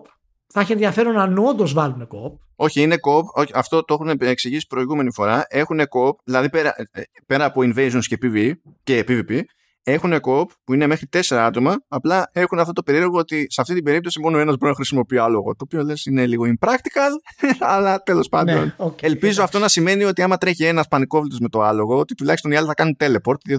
Διαφορετικά θα, θα, θα τα κάνουμε όλα on foot. Εκεί είναι το ζήτημα, επειδή υπάρχει αυτή η στροφή λίγο προς το open world και στο πιο co ε, ε, εκεί άμα ε, πετύχουν αυτά τα δύο, τότε ακόμα και με όλα τα επιμέρους να πάνω κάτω ξέρω εγώ, ίδια ή πρόβλεπε, έχει το περιθώριο το Elden Ring να αποκτήσει διαφορετική ταυτότητα σε σχέση με, το, με, τα, με τις προηγούμενες προσπάθειες του Μιγιαζάκη. Και να σου πω αλήθεια, ε, εγώ πιο εύκολα θα μπω στη διαδικασία να πω πάμε για κόπ με το, σε, σε τέτοιο παιχνίδι. Το γουστάρω περισσότερο. Ε, ενώ το PvP δεν με καίει τόσο. Και είμαι περίεργος να δω στην περίπτωση του COP τι σημαίνει αυτό και από το scaling ενδεχομένως της δυσκολίας ή ό,τι να είναι. Σε πρώτη φάση παρέμεινα απλός άνθρωπος. Έβλεπα ότι στο, στη μάχη με τον Demigod που τη βγάλανε σε κάποια φάση, την δείξανε, ήταν mini boss. Τέλος πάντων, ό,τι και αν ήταν, έσκασε και δεύτερος παίκτης και ήταν COP. Και λέω, Αχ, κοίταξε να δεις, ο, ο εχθρός δεν, δεν κάνει zero in μόνο στο main player που για κάποιο λόγο εξακολουθεί να είναι μία από τις πάντων τραγωδίες που ζούμε στο σύγχρονο gaming. Λέω, για κάποιο λόγο πρέπει να πέσουμε σε ένα βάναυσο παιχνίδι για να τη γλιτώσουμε αυτή την idea. Αλλά ναι, εντάξει, anyway. Θέλω να σε ρωτήσω λίγο κάτι όμως σχετικά, Ηλία. Αν υποθέσουμε ότι ε, λειτουργεί επαρκώς ok η φάση με το open world και ότι έχει μερικά ωραία δυναμικά events ας πούμε ε, ότι σου δίνει την άπλα να, να εξερευνήσεις λίγο με πιο έτσι πάσο, ας το πούμε έτσι, ε, όταν απλά δεν είσαι σε mood για να κάνεις και καλά κάτι, δεν είσαι σε mood να πας να ληστέψεις κάποιο, ε, κάποιους περαστικούς που κουβαλάνε θησαυρό, δεν έχεις όρεξη να την πέσεις σε κανένα φρούριο ξέρω και τα λοιπά, θέλεις. Και τέλος πάντων όλα αυτά να δένουν μαζί με κοπ ή χωρίς. Αν αν έτσι το φανταστείς αυτό να λειτουργεί και να λειτουργεί καλά όπως πρέπει. Πόσο κοντά είναι αυτή η προσέγγιση του open world στο, στην προσέγγιση του Breath of the Wild; Αυτό θέλει να κάνει το Μiyazaki. Αυτή ήταν η ρημάδα μου η σκέψη, το βλέπα και λέω βρήκαμε τον έναν άνθρωπο ακόμη που προσπαθεί να κάνει το Breath of the Wild. αυτό, αυτό είναι. Αυτό θέλει να κάνει ο, ο Και δείχνει φυσικά γιατί το Breath of the Wild είναι δεν ξέρω, δεύτερο, πρώτο, καλύτερο παιχνίδι των εποχών. Ε, είναι, αυτό είναι ακριβώς που θέλει να κάνει ο Μιαζάκη. Και αυτό φάνηκε ε, από το πόσο απλά έχει ο κόσμος. Φάνηκε από την ελευθερία του κόσμου μέσα. Δηλαδή, αν θυμάσαι, έχει επιλογές να κάνει stealth περνώντας ένα δάσος. Το οποίο αυτό δεν υπάρχει σε παιχνίδια Dark Souls σε τέτοιο επίπεδο. Και μάλιστα το έκανε και με co-op, το έκανε και με, με συμπαίχτη αυτό το πράγμα. και είναι ακριβώς αυτό που θέλει να κάνει. Και δεν, δεν έχει τα φόντα να το κάνει, αλλά όσο κοντά να φτάσει, θα είναι τεράστια επιτυχία. Δηλαδή, Άμα φτάσει κοντά θα βελάξουμε, δεν θα είναι τώρα. Θα πάθουμε, ναι, θα ευχαριστούμε πρώτη-πρώτη. Δηλαδή. Γιατί σίγουρα για να φτάσεις κοντά θα πρέπει να, να έχεις τα συστήματα crafting, τα οποία αυτά θα έχουν φυσικά σύνδεση με συστήματα RPG. Και αυτό είναι ανεπανάληπτο να γίνει με την ελευθερία ενός Breath of the Wild. Γι' αυτό λέω ότι δεν μπορεί να το κάνεις αυτό όπως το έκανε το Breath of the Wild. Γιατί το Breath of the Wild δεν έχει τα στοιχεία του RPG για να δώσει την πολυπλοκότητα. Οπότε αν πετύχει αυτό το πράγμα σε ανοιχτό κόσμο με το sandbox element του Breath of the Wild και την πολυπλοκότητα ενός RPG ε, ε, ε, οκ. θα, θα ξαναγράψει το βιβλίο των Open World ε, ουσία. Όπως έκανε το, το Breath of the Wild. Και γι' αυτό για μένα είναι πολύ σημαντικό να έχει δυνατότητα ο παίκτης ε, να προχωράει ε, την εξερεύνησή του χωρίς να το σταματάνε οι εχθροί. Δεν θα υπάρχει χειρότερο πράγμα χειρότερο πράγμα από το να έχεις έναν open world με 10 κατευθύνσεις και να μην μπορείς να πας καμία. Γιατί είναι όλα πολύ δύσκολα. Δηλαδή η αίσθηση και η προσπάθεια που χρειάζεται για να υπάρχει ισορροπία είναι πολύ πιο μεγάλη και απαιτητική από ένα Sekiro το οποίο ήταν off balance. Ε, ένα Bloodborne ή ένα Dark Souls πρέπει, είναι πάρα πολύ σημαντικό το πώς θα το ισορροπήσουν αυτό το πράγμα. Δεν λέω ότι πρέπει να ρίξεις τη δυσκολία που για μένα θα έπρεπε να τη ρίξει, αλλά τέλος πάντων αυτό είναι άλλη συζήτηση. Ή να έχει mode για να σε βοηθάει για αυτό το πράγμα. Αλλά εάν έχεις ένα ανοιχτό κόσμο και κάθε επιλογή που είναι να πας, ξέρεις ότι στην ουσία πρέπει να κάνεις grind 25 φορές, αυτό θα είναι μεγάλο πρόβλημα. Πρέπει δηλαδή να, να έχει ελευθερία ο παίχτης να κάνει ορισμένα πράγματα μέχρι να κολλήσει κάπου.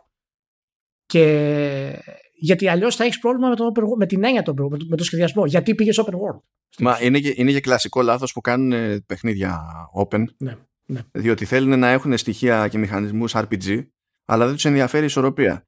Που στην τελική πάλι γυρνάμε στην περίπτωση του Zelda, που δεν, είχε, δεν είναι ότι έχει μηχανισμού RPG, δεν είναι ότι οι λεβελάρε κρεγόνται και καλά, παραδοσιακά εννοώ το Zelda έτσι, αλλά πάντα έχει τη λογική ότι ε, θα ακολουθήσεις μια διαδρομή ε, στο, στο παιχνίδι που βγάζει νόημα με βάση τα εργαλεία που έχεις στη διάθεσή σου και όταν αυτά τα εργαλεία θα ανοίξουν, θα πληθύνουν και θα έχει άλλες επιλογές, θα βγάζει νόημα να ασχοληθείς με κάτι άλλο. Αλλά είναι ζήτημα διαθεσιμότητας εργαλείων και δυνατοτήτων. Δεν είναι έχω θεωρητικά αυτά που χρειάζομαι, αλλά πρέπει να γκραϊντάρω για να υπάρχει Μπράβο. ελπίδα. Αυτό είναι λοιπόν το θέμα το βασικό και είναι η μεγάλη επιτυχία του Breath of the Wild γιατί έγινε ε, αυτό που έγινε. Ε, γιατί το set των εργαλείων που έχεις λειτουργούν πάντα. Άμα δεις βίντεο στο YouTube υπάρχουν μια σειρά βίντεο που λέει 20 πράγματα που δεν ξέρατε για το Breath of the Wild. Μετά έχει άλλα, άλλα 20 πράγματα που δεν ξέρατε για το Breath of the Wild. Μετά έχει άλλα 40 πράγματα που δεν ξέρατε για το Breath of the Wild. Οι λεπτομέρειες που έχει το παιχνίδι, το πώς να χρησιμοποιήσεις τα αντικείμενα, τους εχθρούς, το συνδυασμό όλων των στοιχείων, είναι απλά ανεπανάληπτο. Δεν υπάρχει, δεν, δεν έχει ξαναυπάρξει. Και το Breath of the Wild στην ουσία καταδεικνύει το πόσο εύστροφος είναι ο παίχτης. Και αν ο παίχτης πραγματικά νομίζει ότι έχει δύο αντικείμενα και αυτές είναι οι επιλογές που έχει, δεν φταίει το Breath of the Wild σε αυτό. Και αυτό είναι κάτι που κάνει ο Μιαζάκη στα Dark Souls, γιατί έχουν πάρα πολλά builds, πάρα πολλές επιλογές. Πάντα υπάρχει η καλύτερη όμως. Και αυτό βέβαια ισχύει γιατί μιλάμε ότι οι εχθροί στο Dark Souls είναι πολύ πιο πολύπλοκοι από τους εχθρούς του Breath of the Wild. Δεν το συζητάμε. Και μέσα σε όλα ακόμα, και, δηλαδή δεν υπάρχει και perfect build από την άποψη ότι λίγο να διαφέρει η νοοτροπία του παίχτη. Ναι, Προφανώς ναι. πρέπει να καταλήξει σε κάτι άλλο για να κουμπώσει ναι, σωστά ναι. με υπάρχουν, υπάρχουν optimal builds, ας πούμε. Δεν υπάρχουν τα λεγόμενα perfect builds. Ε, αλλά ούτως ή άλλως είναι αυτό το πράγμα που προσπαθεί να κάνει. Και ενώ το Zelda ε, αφοσιώνεται στο, στην εξερεύνηση και στη χρήση των εργαλείων που έχει ο παίχτης, το Dark Souls αφοσιώνεται στο πώς θα πλησιάσει τους εχθρούς από το θέμα του build που έχεις αλλά και την ικανότητα στο, στο joystick ας πούμε και στο να διαβάζεις τα patterns και τώρα έχουμε αυτά τα δύο κομμάτια να έρχονται σε ένα, να, να, να, σε ένα ανοιχτό κόσμο. Και ο ανοιχτός κόσμος, οπότε ξέρεις και εσύ, έχει πολύ διαφορετικά πράγματα. Δηλαδή, όταν ε, βγάζει τα open worlds, ας πούμε, η Bethesda και λέει ότι δεν μπορούμε να κάνουμε ε, story-driven παιχνίδια, ας πούμε. Καλά, πες ε, σε single player. Έπρεπε να έρθει το Witcher και να δείξει ότι μπορεί να το κάνει. Αλλά για να το πετύχει, έπρεπε να αφοσιώσει 100, εκατομμύρια εργατόρες για, για να κάνει τα side quest ρεαλιστικά. Καλά, κοίτα, κοίτα τώρα. Δεν νομίζω ότι η From Software ενδιαφέρεται. Δηλαδή, της αρέσει το, το έμεσο storytelling της περισσότερης. Ακριβώς. Και το ίδιο κάνει και η Nintendo, έτσι. Γιατί ξέρουν τι, τι ναι, ναι, πίκρα ναι, είναι να κάνουν το άλλο. Ναι, ναι, ναι, ναι, ισχύει, ισχύει. Οπότε, για μένα είναι. Ε, δεν μπορώ να πω ότι εντυπωσιάστηκα από κάτι, αλλά σίγουρα τα κομμάτια που μου άρεσαν, τα οποία είναι αυτές, αυτή η αίσθηση του κόσμου, του impact των εχθρών ας πούμε και το art direction, είναι εκεί.